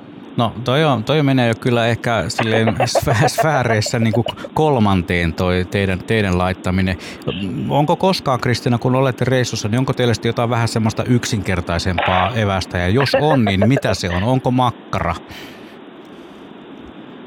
No nyt syötiin vikana iltana joo, makkaraa kyllä. Niin. Kyllä, ja, tota, ja tokihan siis totta kai, siis perusjututhan on tietysti se, että, että syödään puuroa aamupalalla ja on tiedätkö, niin kuin mehukeittoa, sitä semmoista jauhetta, mikä, on, mikä pystyy helposti laittamaan vaan vähän vettä ja, ja tämän tyyppisiä niin kuin tosi simppeleitä. Ja toki sitten tietysti siis kaikki tällaiset perinteiset, niin kuin kaikki pata, pataruuat ja muut, niin onhan ne, totta kai silloin varsinkin, jos on vaativat olosuhteet, niin kuin nytkin oli, kun tuo, tuolla Näkkärässä alkoi talvi, niin kyllähän silloin ne ruuat pitää olla tosi simppeleitä, että nopeasti saat tehtyä sen ruuan. Hienoa. Kiitoksia Kristiina näistä vinkkeistä ja kokemuksista. Ei muuta kuin seuraavia retkiä ja seikkailuja kohti. Kiitoksia. Kiitos, moikka Hyvää moi. talvea teillekin. Moi moi. Moi moi. Tota, mm, joo, siis täältähän tulee viestejä kuuntelijoilta ihan solkenaan. Eräs kuuntelija laittoi, että 70-luvulla partiolaisena viikonlopun vaelluksen usean sellaisen reppueväät nöttistä, makaronia, tonnaria, pussikeittoja, näkkäriä ja minun lempikohtani tässä tulee lopussa, että tietysti rymdiä. Ja ne, jotka eivät tiedä mitä on rymd, niin se oli sellaista mehujauhetta, josta tuli erittäin, erittäin voimakasta mehua, kun siihen vähän laittoi vettä ja piti olla varovainen, ettei laita liikaa. Mutta nyt olemme sitten taas siellä Nastolan Arrajärvellä, siellä ilta etenee, ei se enää varmaan paljon pysty pimenemään, mutta eh, toivottavasti nuotio lämmittää meidän studio, ulkostudiojoukkuettamme, eli Viiviä ja Jukkaa sekä Askoa. Joo, tämähän tietysti lämmittää jo kovastikin meitä. Äh, Millaisia ajatuksia Jukka toi mehuseos aiheutti sulla? Niistä on varmaan sullakin kokemusta. No aika Ja ne nostal- oli aika tanakkaa, no, No. maullisesti. No joo, nostalgia, nostalgia lisä tuli tässä niin kuin, niin kuin mukana ja, ja tota, tosiaan tämä rymdi, en tiedä kuinka paljon kemiallisempaa tai, tai tota, tällaista, tällaista tehtyä. Siinä ei varmaan mitään luonnonmukaista ollut, että, että tota, mutta erittäin hyvää joo. Tehokkaasti sai kyllä veden mais- maistumaan joltain muulta. Että Mutta sitä oli silloin jokaisessa repussa. sitä, sitä oli joo ja, ja tota, se oli aikansa kuva. Silloin ei tota, varmaan ihan hirveästi pohdittu, että mitä se koostumus ja sisältö oli, että kunhan se maistui hyvälle. Tänä päivänä se on vähän toisenlaista noin, noiden tuotteiden sisällöt, että, että siinä mielessä. Mutta joo, hyviä muistoja rymdistä. Hei, tässähän on hyvä kohta puhua niistä juomisista. Mitä ruokajuomaa yleensä otetaan sitten tällaisiin tapahtumiin, kun halutaan nuotiolla tehdä ruokaa? Joo, hyvä Asko, toi oli hyvä, hyvä veto, että mitä, koska eihän kukaan syö pelkästään, vaan siinä myös juodaan ja, ja, tota, ja se on hyvin, hyvin olennainen osa sitä. Ja tietysti yleensä retkeillessä niin se juoma nestetasapainon niin kuin hoitaminen on aika keskiössä, mutta tota, no joo sinällään, että luonnossa jos ollaan ja ollaan niin kuin paikan evään, niin tota, hakeudutaan tietysti lähteenrannalle jossain vaiheessa ja täytetään juomapullo sillä. Mutta Mitä, että, miten sä tarkastat, että se on juotavaa? no, Siinä, siinä se juttu onkin. Joo, sinällään, että kyllähän tällainen lähde, joka pulputtaa, niin sehän on aina ja tietysti siitä lähtevä, lähtevä juokseva sitten purro tai mikä siitä nyt sitten vanha lähteekä menee, menee niin tuota, Onko sulla ikinä ollut ongelmia? Tässä. no ei ole ainakaan aiheuttanut ongelmia No niin. juoma, juoman, juoman valinta, että siinä mielessä niin ja, ja tota, Mutta mut repussahan on hyvä aina olla jotain juomista. Siis ja yleensä se vesipullo on sellainen perusasia, mikä siellä tietysti kulkee, koska nestetasapainon ylläpitäminen ja muutenkin se on, se on myös usein ruoanlaitossa se veden käyttö. Niin kuin nytkin, niin meillä, meilläkin on tuossa tota, vettä käytetty monessa otteessa, on sitten keitosta tai, tai mistä tahansa kyse, niin tota, joo, vettä. Ja toki sitä voi sitten höystää aina sitten kantokyvyn ja, ja tuota, makumieltymysten mukaan, että monethan vanno, vannoo tietysti tölkkituotteisiin ja, ja tuota, muihin, muihin sitten myös makua sisältä pitä, pitä, pitäviin tuotteisiin. Mutta joo, vesi, suosittelen vesipullo, sit sehän se normin mukana kuljetettava on. Ja nykyään on tietysti niin valtava hyviä, hyviä retkipulloja. Nyt melkein voisi antaa puheenvuoron Viiville. Kyllä Viivillä on touhu päällä. Viivillä on nyt isot kierrokset. Ihan viimeisen päälle. Joo. Me ajateltiin nyt, ajattelin, että jos alkaa sitä pyttipannua vähän, kun näissä perunoissa ja porkkanoissa kuitenkin kestää hetki kypsyä. Nyt olisi varmaan hyvä aika alkaa sitä väsäilee. Mä tuon sulle vähän öljyä voit. Joo. Mitä sä heität sinne nyt ekana sinne spydäriin? Eka laitetaan tää peruna ja porkkana, kun niillä kestää kuitenkin kaikista kauiten kypsyä. Sen jälkeen heitellään sit, mitä meillä nyt oli, sipulia, sieniä, vähän pekonia, kirsikatomaatteja, mitä meillä nyt reppuun sattu, sattu osumaan. Ja lopuksi tietysti paistaa vielä munat päälle nyt, kun sattu naapurikanalasta muniakin kannattaa tehneen, niin tota, spydärihän on vähän sellainen, että jos jaksaa että kananmunat ja saa ne ehjänä vielä tuotua mukaan, niin kyllähän se kruunaa sen spydäri. Tosiaan tämä on sellainen spydäri, mikä... Mi, mi, mihin voi tota, soveltaa monia ainesosia, että vähän makumieltymysten ja voi tehdä hyvin vegepainotteisen, voi lisätä sitten tarpeen mukaan mitä, niin kuin tänäänkin me haettiin, tuosta oli verkot laskettu viivin kanssa, mutta ei, ei ollut ahti kauhean suotuisa, että tänään meillä jos siinä yksi tuolla puolen kilon ahven fileet laitetaan sinne sivulle, sitten varovasti paistetaan yhteyteen ja tosiaan, niin kuin Viivi mainitsi, on pekoni. Pekoni tuo hyvää makua, mehevyyttä. Niin kuin sanot, tässä on monen kertaa keskusteltu siitä, että että repussa on hyvä olla makkarapaketti. Monet tykkää ja monet vannoo sen nimeä ja onhan meilläkin tuolla kyllä makkarapaketti. Että jos se alkaa tuntua siltä, että jonkun mieli alkaa tekemään sinne vielä tuonne kaikkien muiden sekaan makkaraa, niin pistetään sinne ja makkaraa kuutioksi ja rikastutetaan sitä sillä. Mutta keitollekin on tapahtunut sitten jotain edellisen eh, osuuden jälkeen. No Se joo. näyttää vaalealta jo. Joo, Viivi voi heittää siihen vähän tarinaa, että mitä siellä on tapahtunut. Panin muutaman kuution tota sulatejuustoa Joo. ja tota kermaa vähän ja musta pippuria, niin kyllä sen pitäisi alkaa maistua aika hyvältä.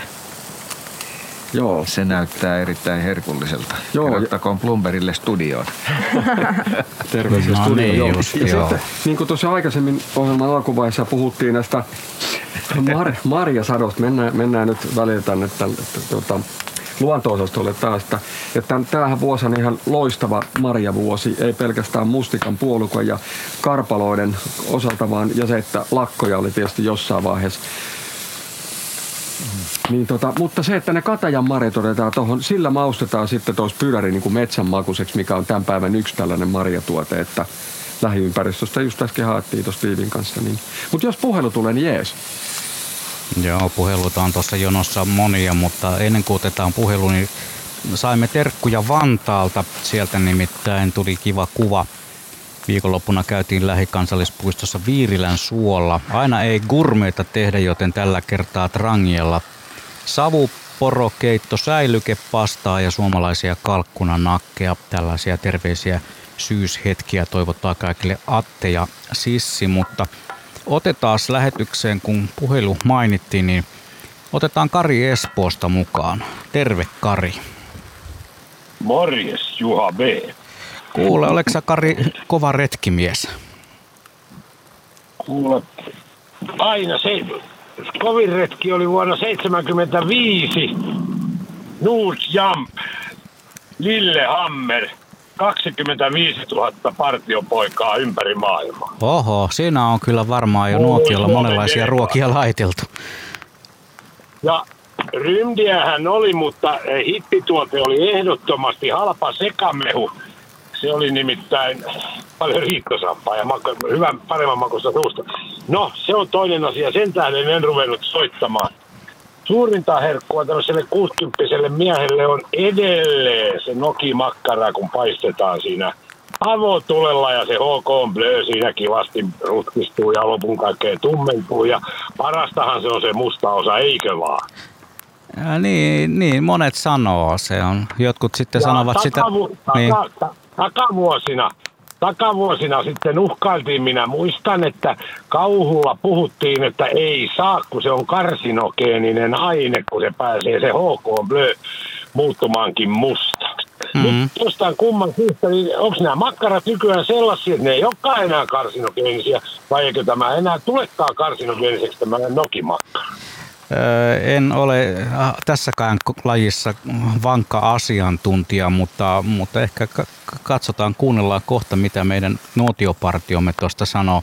Makkaroitahan on, kuten tuossa jo... Sanoisin vielä, katso, sanoisin, sanoisin vielä sen, että sehän on ihan sama se sitten sisäfilettä tai kalaa, kun se siinä pääsee siinä avotulella mustumaan ja kärähtämään. Se on ihan sama ilmiö kuin tässä kuuluisessa HK Blössä. Se on ihan varmasti sama asia ja eihän mitään ruokaa pitäisi millään laittotavalla tarkoituksellisesti polttaa niin kuin mustaksi. Joskus sitä pääsee tapahtumaan ja tiedän ihmisiä, tiedän varmasti Kari Vertaisiasi, jotka ovat sitä mieltä, että se on juuri parasta se karsinogeeninen pinta, joka siihen makkaraan tulee, kun sen oikein notskilla polttaa. Minä jään kuuntelemaan. Mielen. Kiitoksia mielenkiintoisesta pelin avauksesta Karille Espooseen. Mitä sanoo meidän Arrajärven ryhmämme, että onko se haitallista, suorastaan vaarallista syödä sitä mahdollisesti sitä makkaran mustaa pintaa?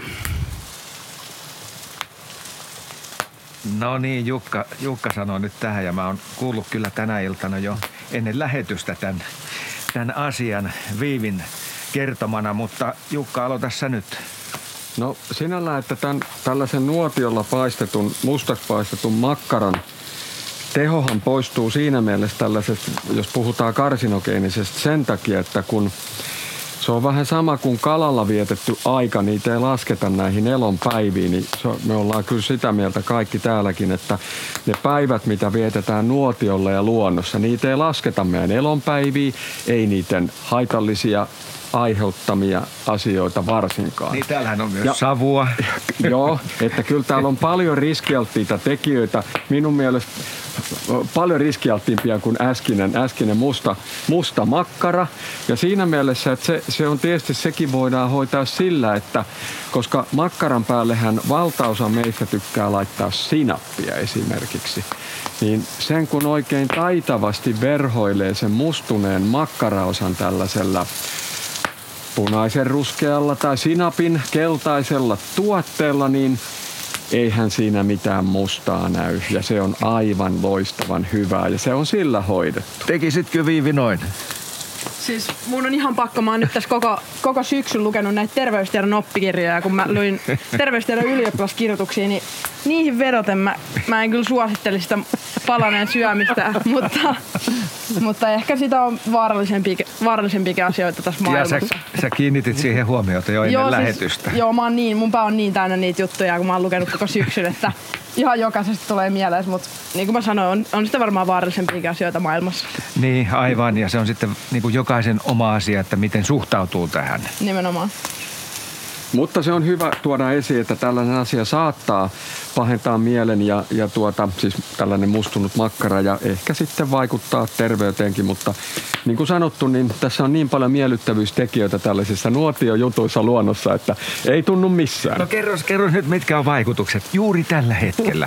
Me ollaan erittäin kaukana metsän siimeksessä. Tänne ei paljon yhteiskunnan valot näy. Ainut valonlähde on tässä nyt sitten tämä nuotio meillä.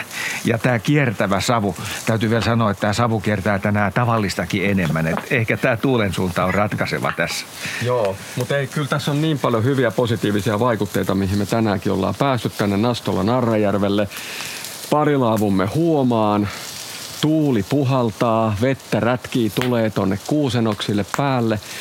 Mutta ei kyllä tunnu missään. Tää on, tää on, en, en, en millään voisi uskoa, että tätä lasketaan mihinkään menetetyksi elonpäiväksi. Kyllä se, se on sitten huomenna ehkä, kun ollaan taas sivistyksen parissa, niin sellainen kohtaa. Mutta että näissä tuoksuissa, näissä ihanissa nuotioruokavisioissa on, on, on paistettua pekonia, on sienikeitto, tattikeitto tuossa muhisee tuollaisena hienosti sulatejuusto ja kerman värittämässä ruskean keltaisessa kattilaliemessä ja, ja pannulla paistuu freesatut sipulit, porkkana, suikaleet, peruna, kuutiot. Kohta siihen menee noita pieniä tomaatteja vielä puolikkaina ja sitten se vielä kruunataan tuossa lopuksi niin kuin No Viivi voi kertoa sitten vielä, mutta sinne, siellä on, siellä on suppilovahveroita.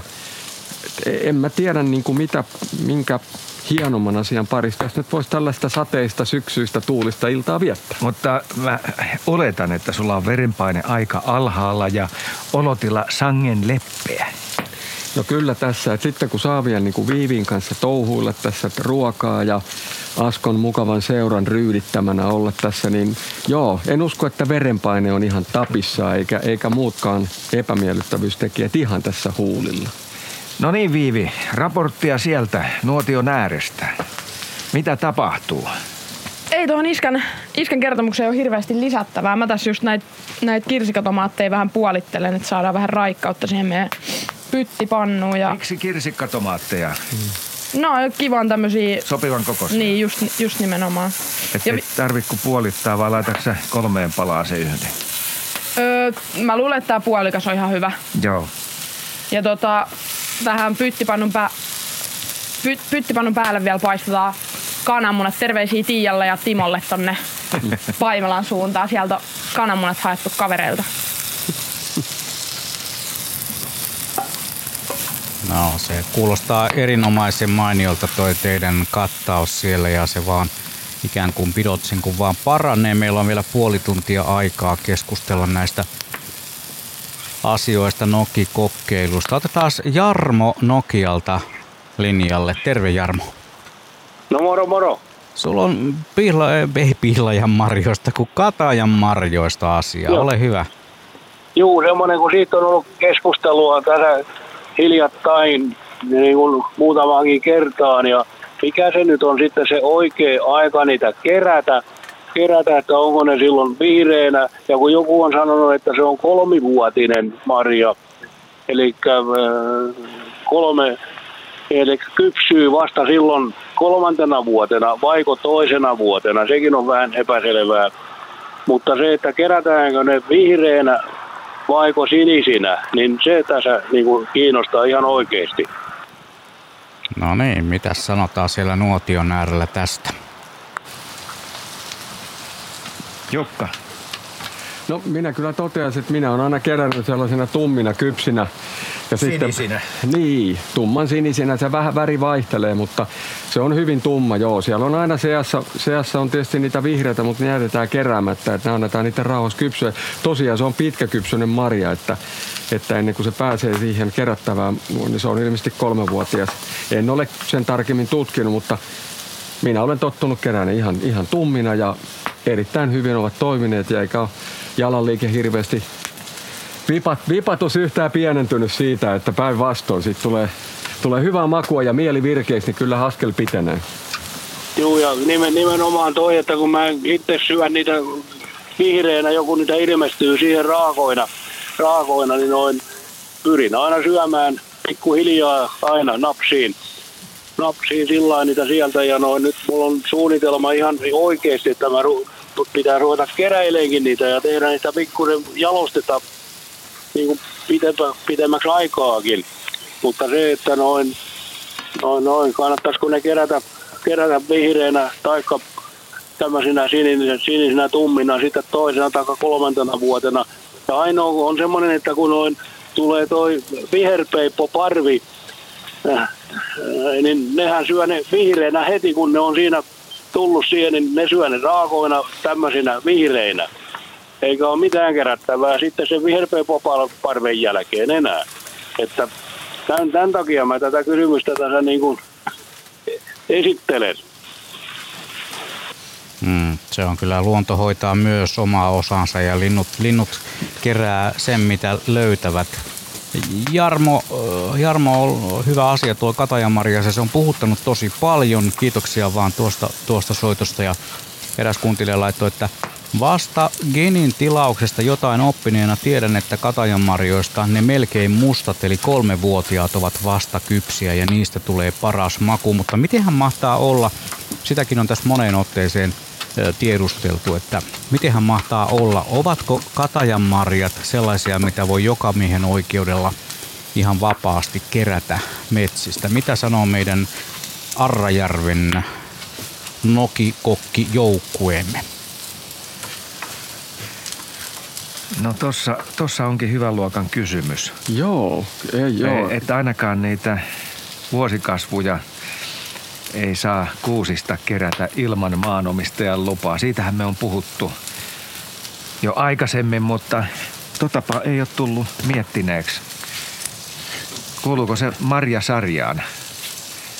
Niin, vai käpysarja? Niin, jo, niin. onko, se on käpysarja. Onko, niin, se on katajan niin, käpy. Niin. niin tota, miten se on, että onko, onko käpyjen kerääminen niin kuin... Joka miehen oikeus. Niin. Tuohon vois, nyt, nyt täytyy nostaa kädet pystyyn. Ei ole, ei ole kyllä koskaan tullut mieleen. Sinällä, että jos näitä katajanmarjoista, niin kuin puhuin jo aikaisemmin lähetyksessä tänään, että tämä vuosi on todella kiitollinen katajanmarja vuosi. Katajanmarja kypsiä sellaisia löytyy erittäin hyvin, mitä moneen vuoteen ei ole monin paikoin ollut. Ja se, että tota, tällaista asiaa ei ole tullut kyllä niin kuin eteen. Mutta sit, Ei ole jouduttu miettimään ei, sitä. niin. sinällään nyt, että äh, nythän esimerkiksi tuota, äh, tuolta Pohjois-Suomesta niin on, on, on tota Metsähallitus laittanut keruuseen näitä männyn, männyn käpyjä ja oliko se nyt euro 20 senttiä per litra, mitä, mitä niitä ostetaan sitten. Joo, tänne siemenpankkiin ja, ja tuota, sinällään, että onko se jokamiehen oikeus, että, että mä oon ymmärtänyt, että nämä kävythän kerätään niin kuin metsähakkuilta, että kun kaadetaan puita, puita sinne ja tota, Niitä on sitten- hankala muuten hakea. No se on, tai sitten melkoinen orava pitää Niin olla, pitää joka olla. valjastaa muutama orava siihen, mutta tikka, mutta, mutta tosiaan niin rinnastetaanko sitten tällaiseen puun käpyyn tämä katajan marja tai käpy, niin jos jollain on parempaa tietoa, niin nyt, nyt tällä kertaa kyllä Nokikokit ottaa mielellään vinkkejä ja ihan faktatietoa, jos, jos, jos joltain löytyy, että tämä tietysti liittyy, tähän, liittyy ruoan laittoon mitä suuremmassa määrin katajanmarjat ja niiden kerääminen, mutta tota, joo, toivotaan faktatietoa. Joo, Plumikselle vaan tietoa. Joo, täällä tietoa ollaan. sinne studioon, mutta sä oot ollut aina sellaisessa paikassa niin kuin tälläkin hetkellä, että tota, sä keräät metsästä, jossa sulla on tällainen oikeus. No joo, toki silloin, silloin kun on omilla mailla tai, tai kaverimailla, missä on oikeus harrastaa eräilyä ja, ja muutakin tällaista, niin sehän ei ole mikään ongelma. Mutta mut tällä kertaa kyllä siinä voi sanoa, että Katajan marjoja tuolla Pohjois-Suomessakin tänä vuonna liikkuu, niitä oli niin valtavasti, että tuskinpa se on keneltäkään pois se, se kourallinen, mitä sieltä nyt sitten ottaa, että niitä riittää kyllä kaikille. Mutta joo, faktatietoa toivotaan. Yle.fi kautta u- uutiset löysin tällaisen artikkelin, jota taas tätä asiaa on käsitelty. Ja tässä artikkelissa sanotaan, että kun tässä todetaan nimenomaan se, että ihmiset eivät välttämättä tiedä sitä, että katajanmarja on biologisessa mielessä käpy. Se mielletään marjana. Ympäristöministeriökin on jokamiehen oikeuksien ohjeistuksessa todennut, että katajanmarjojen poiminta on sallittua. Jokamiehen oikeudet perustuvat niin moneen lakiin, että erityisasiantuntija Milisa Malmelinin mukaan joka tapauksessa joudutaan tekemään usein, usein tulkintoja ja kysymys katajanmarjasta ei siinä kokonaisuudessa ole mitenkään erityisen vaikea. Jokamiehen oikeushan sanoo, että puussa olevia käpyjä tai pähkinöitä ei voi ottaa ilman maanomistajan suostumusta. Vain maahan pudonneita käpyjä saa kerätä. Joka mies voi siis unohtaa katajan osalta käpymääritelmän. On katsottu, että katajanmarjojen kerääminen jokamiehen oikeudella on sallittua rikoslain tarkoittamina muina sellaisina luonnon tuotteina. Tämä äkkiä siteraten yle.fi kautta uutiset sivu, sivulta löytyvää löytyvään tällaisen artikkeliin, mutta keskustelu tästä aiheesta varmasti tulee jatkumaan. Veikkaan, että kuuntelijoilla vielä tässä 35 minuutin jäljellä olevan aikana on monenlaisia mielipiteitä tähän. Mutta tosiaan tämä on Luontosuomen Nokikokit edelleen. Eihän meillä 35 minuuttia ole kuin 25 minuuttia. Meinasin antaa kyllä 10 minuuttia ylimääräistä aikaa tälle ohjelmalle, mutta eipä. Mutta me mennään edelleen teemalla, esimerkiksi sillä teemalla, että mitä repussa, kun lähdetään tuonne luontoon. Allekirjoittaneella siellä on usein evänä ö, voileipiä, silloin kun ei mennä, harvemmin tulee tehtyä nuotia, kun lähtee retkelle, mutta siellä on usein kalareissulla muun muassa jonkunlaiset leipäeväät ja sitten siellä on termospullossa kahvia, ihan mustaa sellaista, eikä, eikä mitään maitoa tai sokeria kahvia varten. Sellaisella hyvin yksinkertaisella kattauksella mennään, mutta toki sitten, jos lähdetään pidemmälle reissulle, niin sittenhän siellä repussa voi olla, voi olla jopa sitä makkaraakin. Mene tiedä. Me otetaan tähän lähetykseen nyt mukaan Salosta, otetaan sieltä Masa mukaan. Terve. Tervehdys. Minkälaista eräily nokikokkitunnelmaa no. sinulla? Tämmöinen, tämmöinen asia, kun Laaksosen Juha oli jossain vaiheessa suutareita etsimässä jostain Merenlahdesta ja, ja meidän, ei ole tarvinnut nyt etsiä. Niitä tulee jossain vaiheessa alkukesästä niin paljon kuin viittii vaan pois kantaa. Voisiko niitä hyötykäyttää mitenkään? No niin, mitä sanoo Harranjärven joukkue? Kuulit sä Jukka? Nyt on silmät niin täynnä savua, että Joo, mutta Ei pysty kuuntelemaan, kun silmät täynnä savua. Toi oli hyvä. Nyt oli korvatkin niin tänne savua. joo, Nyt joo. harvoin menee kuulo savusta, mutta, mutta, nyt meni kyllä korvatkin tukkoon savusta. Täällä oli niin paljon, että tuuli pölläytti, kun mä pyörittelin tuota kattilan sisältöä tuolla, niin tota, autaisiko vähän. Nyt, nyt mä otan savun pois korvista. Niin oliko se suutari, sanoko näin? Joo. Juha, sä kuuntelit siellä studiossa. Joo. Eli suutarista on kyse. Suutarihan on ihan loistava särkikala, se on vaan, että se on, se on halvatun ruotonen.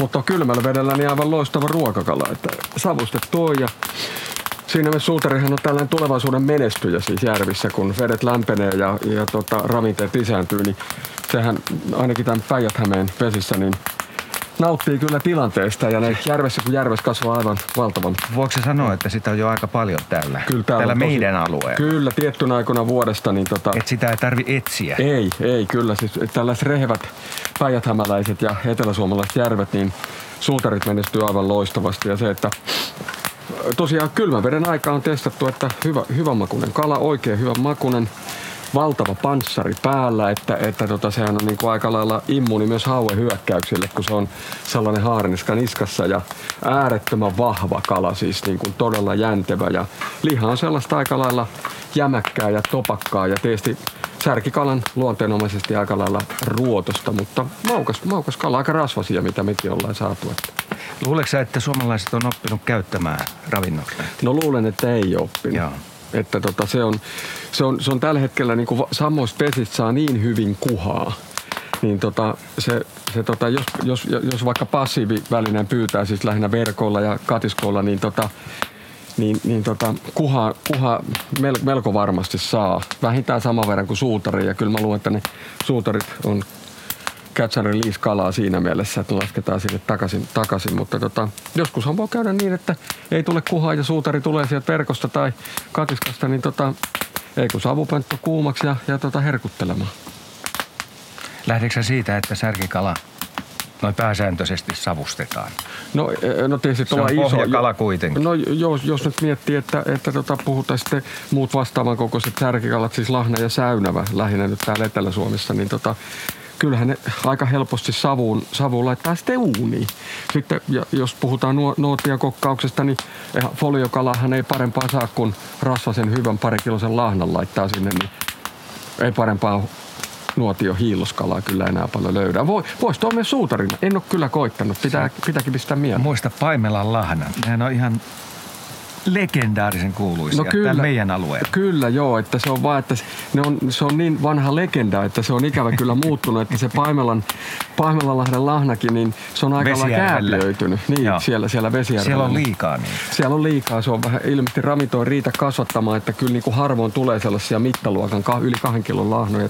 Niitä tulee sitten näistä pienvesistä huomattavasti paremmin. Päijänne on aivan loistava lahnan kasvattaja, että, että kun tietää paikat, jos pitkäsiimaakin haluaa pitää tai miksei verkkoakin, niin tota, isosilmästä, niin komeita lahnoja saa päijänne. Onko ne tikkataulun kokoisia?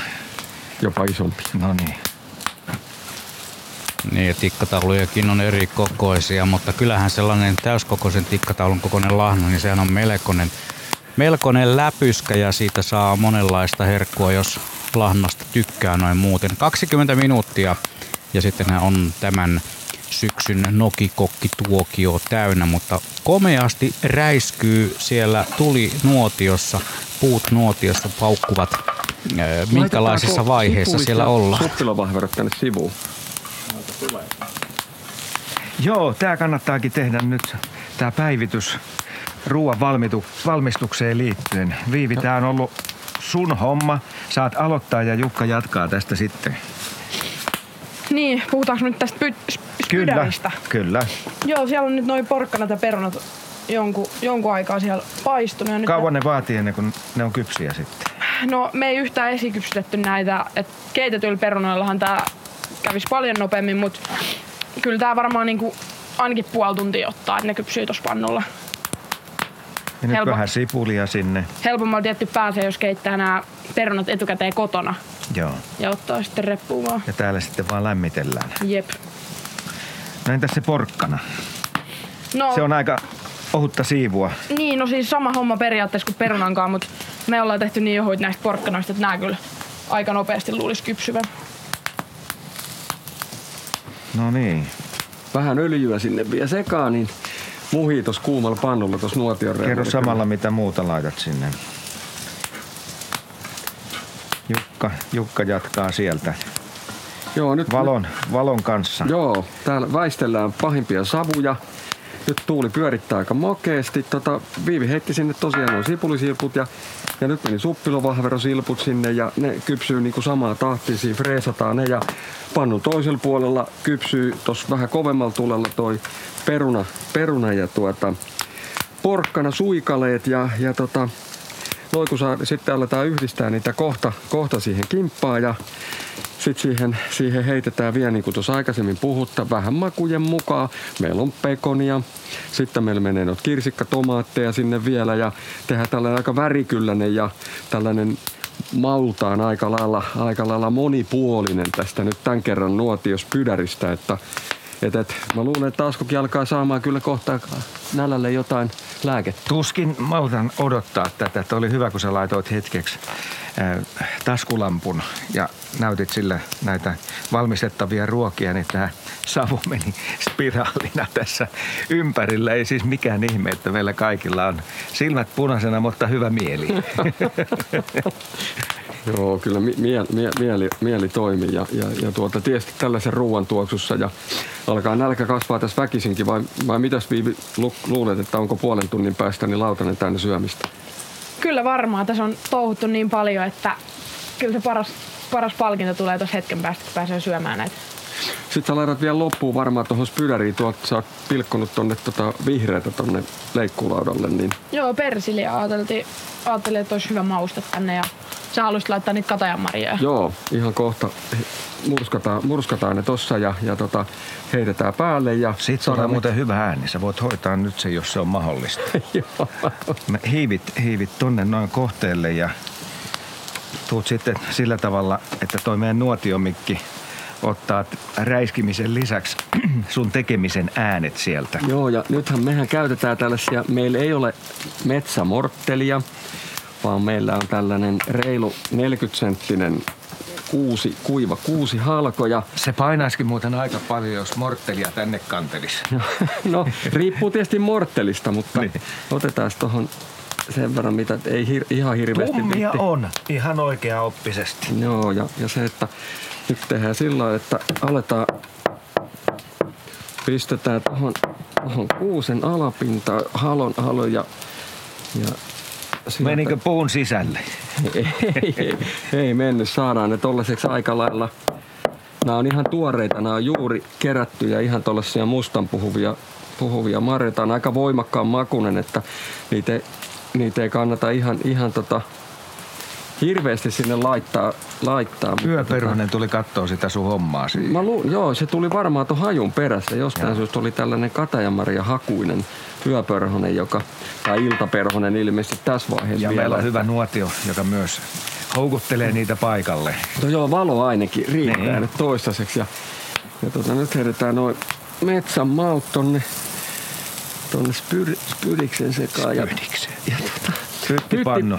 Metsäpyttipannu alkaa valmistua ja se on tosiaan meillä on tollanen muurinpohjapannu tai tuollainen isompi valurautapannu, tollanen vaja- vaalle 40 senttinen, 40 senttinen sinne tollanen viien, viien ruokailijan pyttipannu tulee, tulee kerralla, että että toi on kyllä, se on mukava tietysti, että jos, on pieni reppu, niin toi ei kyllä mahdu mukaan, että ainakaan sinne reppuun, että saa, tai sit saa olla iso reppu, että et, toki meillä on repussa pienempiäkin pannuja, mutta meillä on sen verran monta syöjää, että ihan tuollainen pikkuinen lettupannu ei riitä tän illan eväiksi. Että tehdään nyt tossa, tossa vähän isommalla, isommalla kauhalla ja saadaan kaikki, kaikki tota, mielet hyviksi tässä ympäristössä.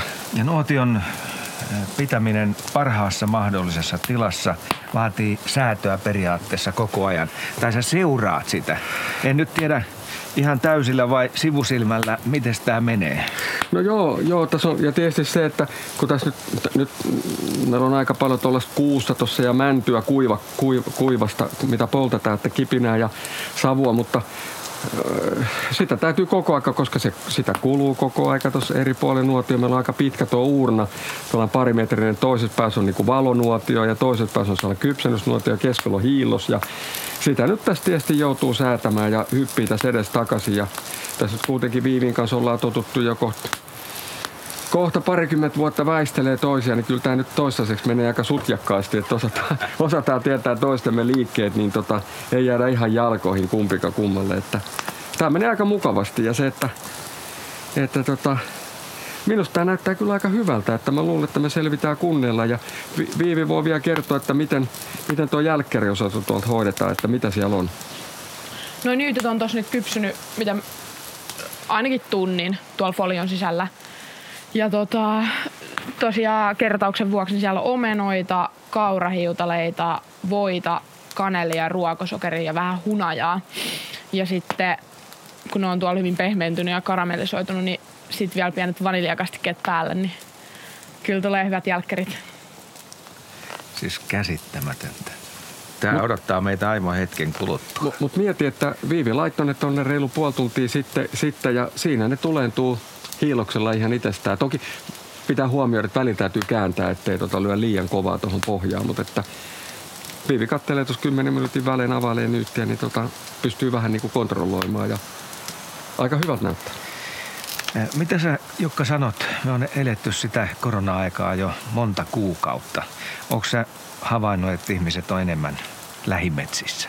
No kyllä täytyy sanoa, että varsinkin kaupunkien lähellä olevat retkeilyalueet, mitä tässä Lahden ympärilläkin aika kiitollisesti on, kiitos kaupungin ja muiden, muiden tahojen järjestetty ja tehty, että, että tota, kyllä kiitollisena voidaan, voidaan sanoa, että nyt, nyt on investoinnit osunut kohdalle, että, että on, on, ihmiset on kyllä sankoon joukoon olleet metsässä ja retkeilypoluilla ja harrastaneet marjastusta ja sienestystä, niin kuin jo todettiin tuossa lähetyksen alkupuolella, että sienivuosi on ollut paikoin äärettömän hyvä ja tällä hetkellä suppilovahverot kasvaa joka puolella, että kyllä kuusikois on ollut kuhina tässä Lahdenkin ympäristössä aika lailla taajaa, että siellä on kyllä hyvin osattu hakea ja sieniä tulee koko aika lisää, että jos tänään poimitti viikon päästä, melkein voi hakea uusia suppilovahverot samalta paikalta, että hyvältä näyttää. Ja tietysti se, että nyt voi vielä todeta, että tonne soille, mitä tässä Lahdenkin ympäristössä päijät on, niin tulee erittäin hyvä karpalovuosi, että että jos vaan tykkää karpaloista ja suo, suoretkeilystä, niin voi suositella, että karpaloita, hienoja noita antioksidantteja ja vitamiineja sisältäviä marjoja näyttäisi tulevan tosi kivasti. Ja karpalo on siitä hyvä marja, että sitä voi kerätä myös keväällä. Kyllä, se on ihan totta. Ja, ja, tota...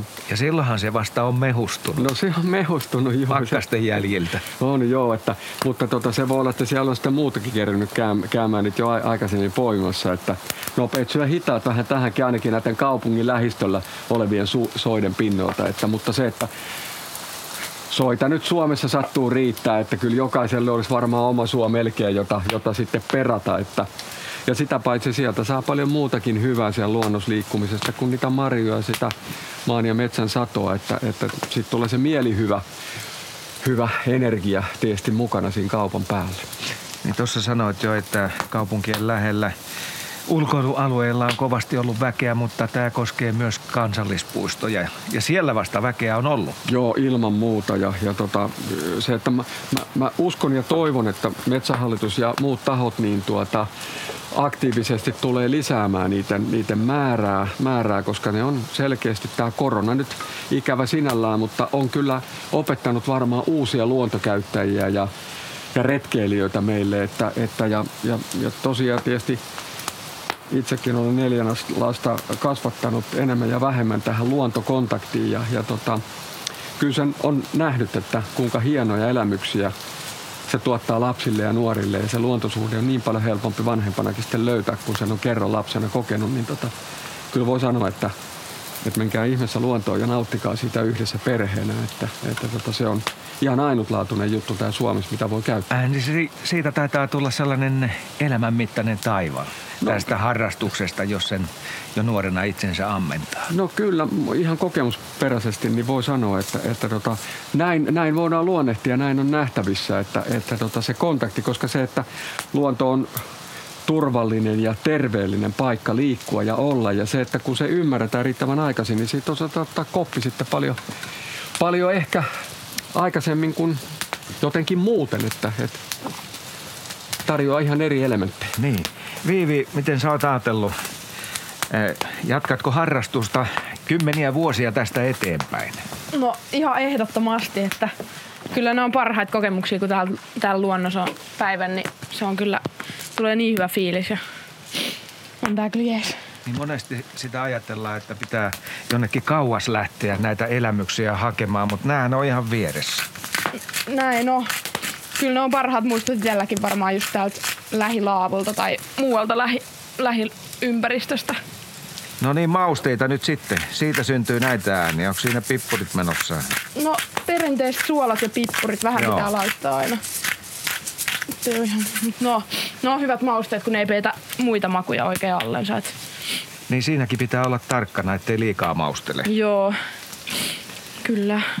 Mutta tuoksu, tuoksu on kyllä hyvä toisen kerran tässä lähetyksessä palataan tähän aiheeseen, vai mitä Jukka? Joo, kyllä, kyllä tämä on niin kuin iso osa ruokaa, tämä, tämä, tämä tuoksu ja sitten tietysti se visuaalisuus, mikä tässäkin, että et, nytkin, nytkin kun tässä, tuossa nyt kohta Viivi heittää tonne seuraavaksi varmaan kypsymään tuohon tohon reunalle tolle, tolle tota, palurauta pannulle noin puolitetut kirsikkatomaatit ja, ja se mehevä punainen, mikä saadaan tuohon porkkanan, perunan, sienen ja sipulin värikylläisyyteen vielä, niin, niin mä, mä veikkaan, että ruokahalu kasvaa vielä entisestään ja, ja tämä tuoksuhan nyt on ihan oma lukunsa. Että vaikka tämä tuuli kovasti yrittää ja savu sitä hävittää, mutta joo, menee tuohon tuulen alle, niin kyllä on hyvät tunnelmat nenässä. Paljon sä täällä ajattelet näitä värejä, että miltä tämä kattaus näyttää? No mä oon tietysti koko ikäni tehnyt ruokaa ja, ja tota, siinä on niin monia elementtejä, mitkä, mitkä tekee siitä haluttavaa ja houkuttavaa ja nälkä kasvaa, niin tuo visuaalisuus ja hyvännäköinen ruoka, niin niin tota, sit, toki siitäkin täytyy, niin kuin tossakin Viivi heitti just tonne no toma, punaiset tomaatit ja seuraavaksi heittää tonne sitten lopuksi vielä ton vihreän silpun päälle, niin ne vastavärit vielä korostaa sitä, vaikka perunat ja nuo sienet ei esteettisesti kauhean hyvältä näytä, mutta maistuu sitäkin paremmalta. Mutta sitten kun siihen saadaan tuo värikylläisyys vielä, niin tota, kyllä se siinä lautasella näyttää ihan toisen näköiseltä. Ja ehkä, ehkä tässä jonkinasteisena esteetikkona sitten aika paljon sitten pistää kyllä niin kuin tuohon ulkoasuun ja väreihin sitten huomiota, että, että se, on, se on iso osa sitä. Kysytäänpäs Juhalta, onko sinne tullut mitään kontakteja meidän aiheeseen liittyen? Kyllähän noita kontakteja on tullut monenlaisia viestejä. Täällä muun muassa kirjoitetaan näin, että makkarassa suolan ja rasvan kombinaatio maistuu juuri metsässä aivan erityisen hyvälle. Makkara tuntuu olevan se sellainen perinteinen nokikokkien eväs, jos ei taivu tuollaiseen vastaavanlaiseen gourmet-tuotantoon kuin mitä tuolla varsinkin Viivi hoitaa parhaillaan Arrajärven Notskilla – Eräs viestillä tuli tämmöinen, että armeijassa metsäleirillä telttakavereilla melkoiset ilmeet, kun ryystivät pakeistaan haaleaa kasviskeittoa. Minä olin viikonloppuna töistä kaupasta ottanut mukaan repullisen poronlihaa, palvikinkkua, perunalimppua, boston kakkua ja bebeleivoksia. Voi, että siinä on varmasti todellakin telttakaverit olleet ihmeissään. Itsellä oli joskus, muistan, no nämä suurin piirtein enää muistakaan sitä aikaa, kun varusmiespalvelukseni kävin suorittamassa, niin muistan kuitenkin sen verran, että, että lenkkimakkara herätti vastaavanlaisia piirteitä kavereissa. Ilmeet olivat melkoisia, kun, kun tuota, sen makkaran sieltä kaivoi. Ei tarvinnut syödä sitä pataljoona mössöä vai mitä se nyt olikaan. Se ei koskaan selvinnyt sen ruuan koostumus meikäläiselle näytti hirveältä ja maistui ihan yhtä kauhealta. Kun tuosta suutarista puhuttiin äsken, niin Jaakko laittoi hyvän viestin tästä suutarista, viesti ketjun suorastaan, että suutari on erinomainen ruokakala, savustaen maku erittäin hieno, rasvainen, paksut fileet, leveydeltään kaksinkertainen lahnaan verrattuna. Perkaan suutarin, sitä ei voi suomustaa, vaan sen file pitää ottaa nahkaa myöten pois ja pakastan fileet puolen kilon rasioihin ja niistä saa sitten kalamurreketta ja kalapihveä. Mutta se on tietysti vähän eri asia sitten, miten suutarin laittaisi siellä nuotiotulilla, niin kuin nämä monet muutkin kalat, kalaherkut, sellaiset vähän vaikeammat jutskat. Varmaan sinne nuotiolle laitetaan eniten juuri vaikkapa sitä ahventa tai, tai sitten jotakin jalompaa kalaa, jos ollaan vaikka pohjoisessa jonkun joen varressa, mistä sitten joki luovuttaa pyytäjälleen sen yhden hyvin odotetun jalokalan tai vaikka useamman niitä sitten tikun nokassa paistellaan tai tehdään jotain vähän laadukkaampaakin. Viestejä on tullut ja kuitenkin tässä nyt pikkuhiljaa alkaa täällä studion hämyssä, studion loimotus alkaa pikkuhiljaa hiipua, mutta Arrajärvellä sen kun vaan tunnelma nousee kattoa kohti. Viivi on laittanut siellä kystä kyllin ja kohta pääsee muukin tiimi vielä ikään kuin iltapalalle. Kolme minuuttia ja olemme tämänkertaisen nokikokki Jutskan käyneet loppuun, mutta annetaan vielä sinne Arrajärvenle nuotion rätinään viimeinen sana. Asko ja Jukka ja Viivi. Joo, täällä, täällä ollaan kalkkiviivoilla ja nyt täytyy tehdä sitten tämä viimeinen päivitys täältä Arrajärveltä tämän syksyn lähetykseen. Jukka. Joo. Nyt kun saadaan lähetys ohi, niin siihen meillä on kattauksena on tosiaan sieni, keitto. Kerro samalla vähän raaka-aineista, tässä muutama Ra- minuutti lähetys. Joo, raaka-aineita on, on herkkutatti, mitä tänä vuonna oli metsissä Etelä-Suomessa erittäin hyvin. Niitä on hyödynnetty.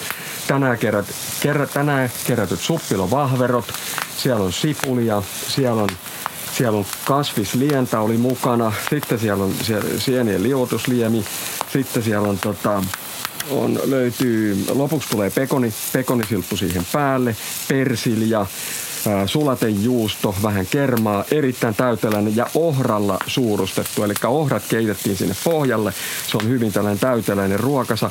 Ja sitten tulee lopuksi persilja. Ja Viive voi heittää tuohon pyttipannun. Mitä siinä on? Pyttipannus on perunaa, porkkanaa, suppilavahveroita, sipulia, kirsikatomaatteja ja ehkä innostutaan laittaa vielä noin ahme, ahmenfileet sinne ja ehkä makkaraa, ehkä pekonia. Saa nähdä. Ja se ahven on saatu tänään. Kyllä. No sitten jälkiruoka, nämä nyytit. Joo, ke- kerrotakseen vielä, niin omenaa, kaurahiutaleita, kunajaa, ruokosokeria, kanelia, voita ja pitkä kypsytys tuolla nyytissä nuotiossa. Ja vähän vaniljakastiketta päälle kruunaamaan. Joo, eli jos ei tällä nälkä lähe ja, ja se, että tosiaan lähituotteita ja Viivi, muista vielä, Tiian kananmunat tulee siihen päälle. Kyllä, Tiian kananmunat Paimalasta. Joo, ja lähiruokaa.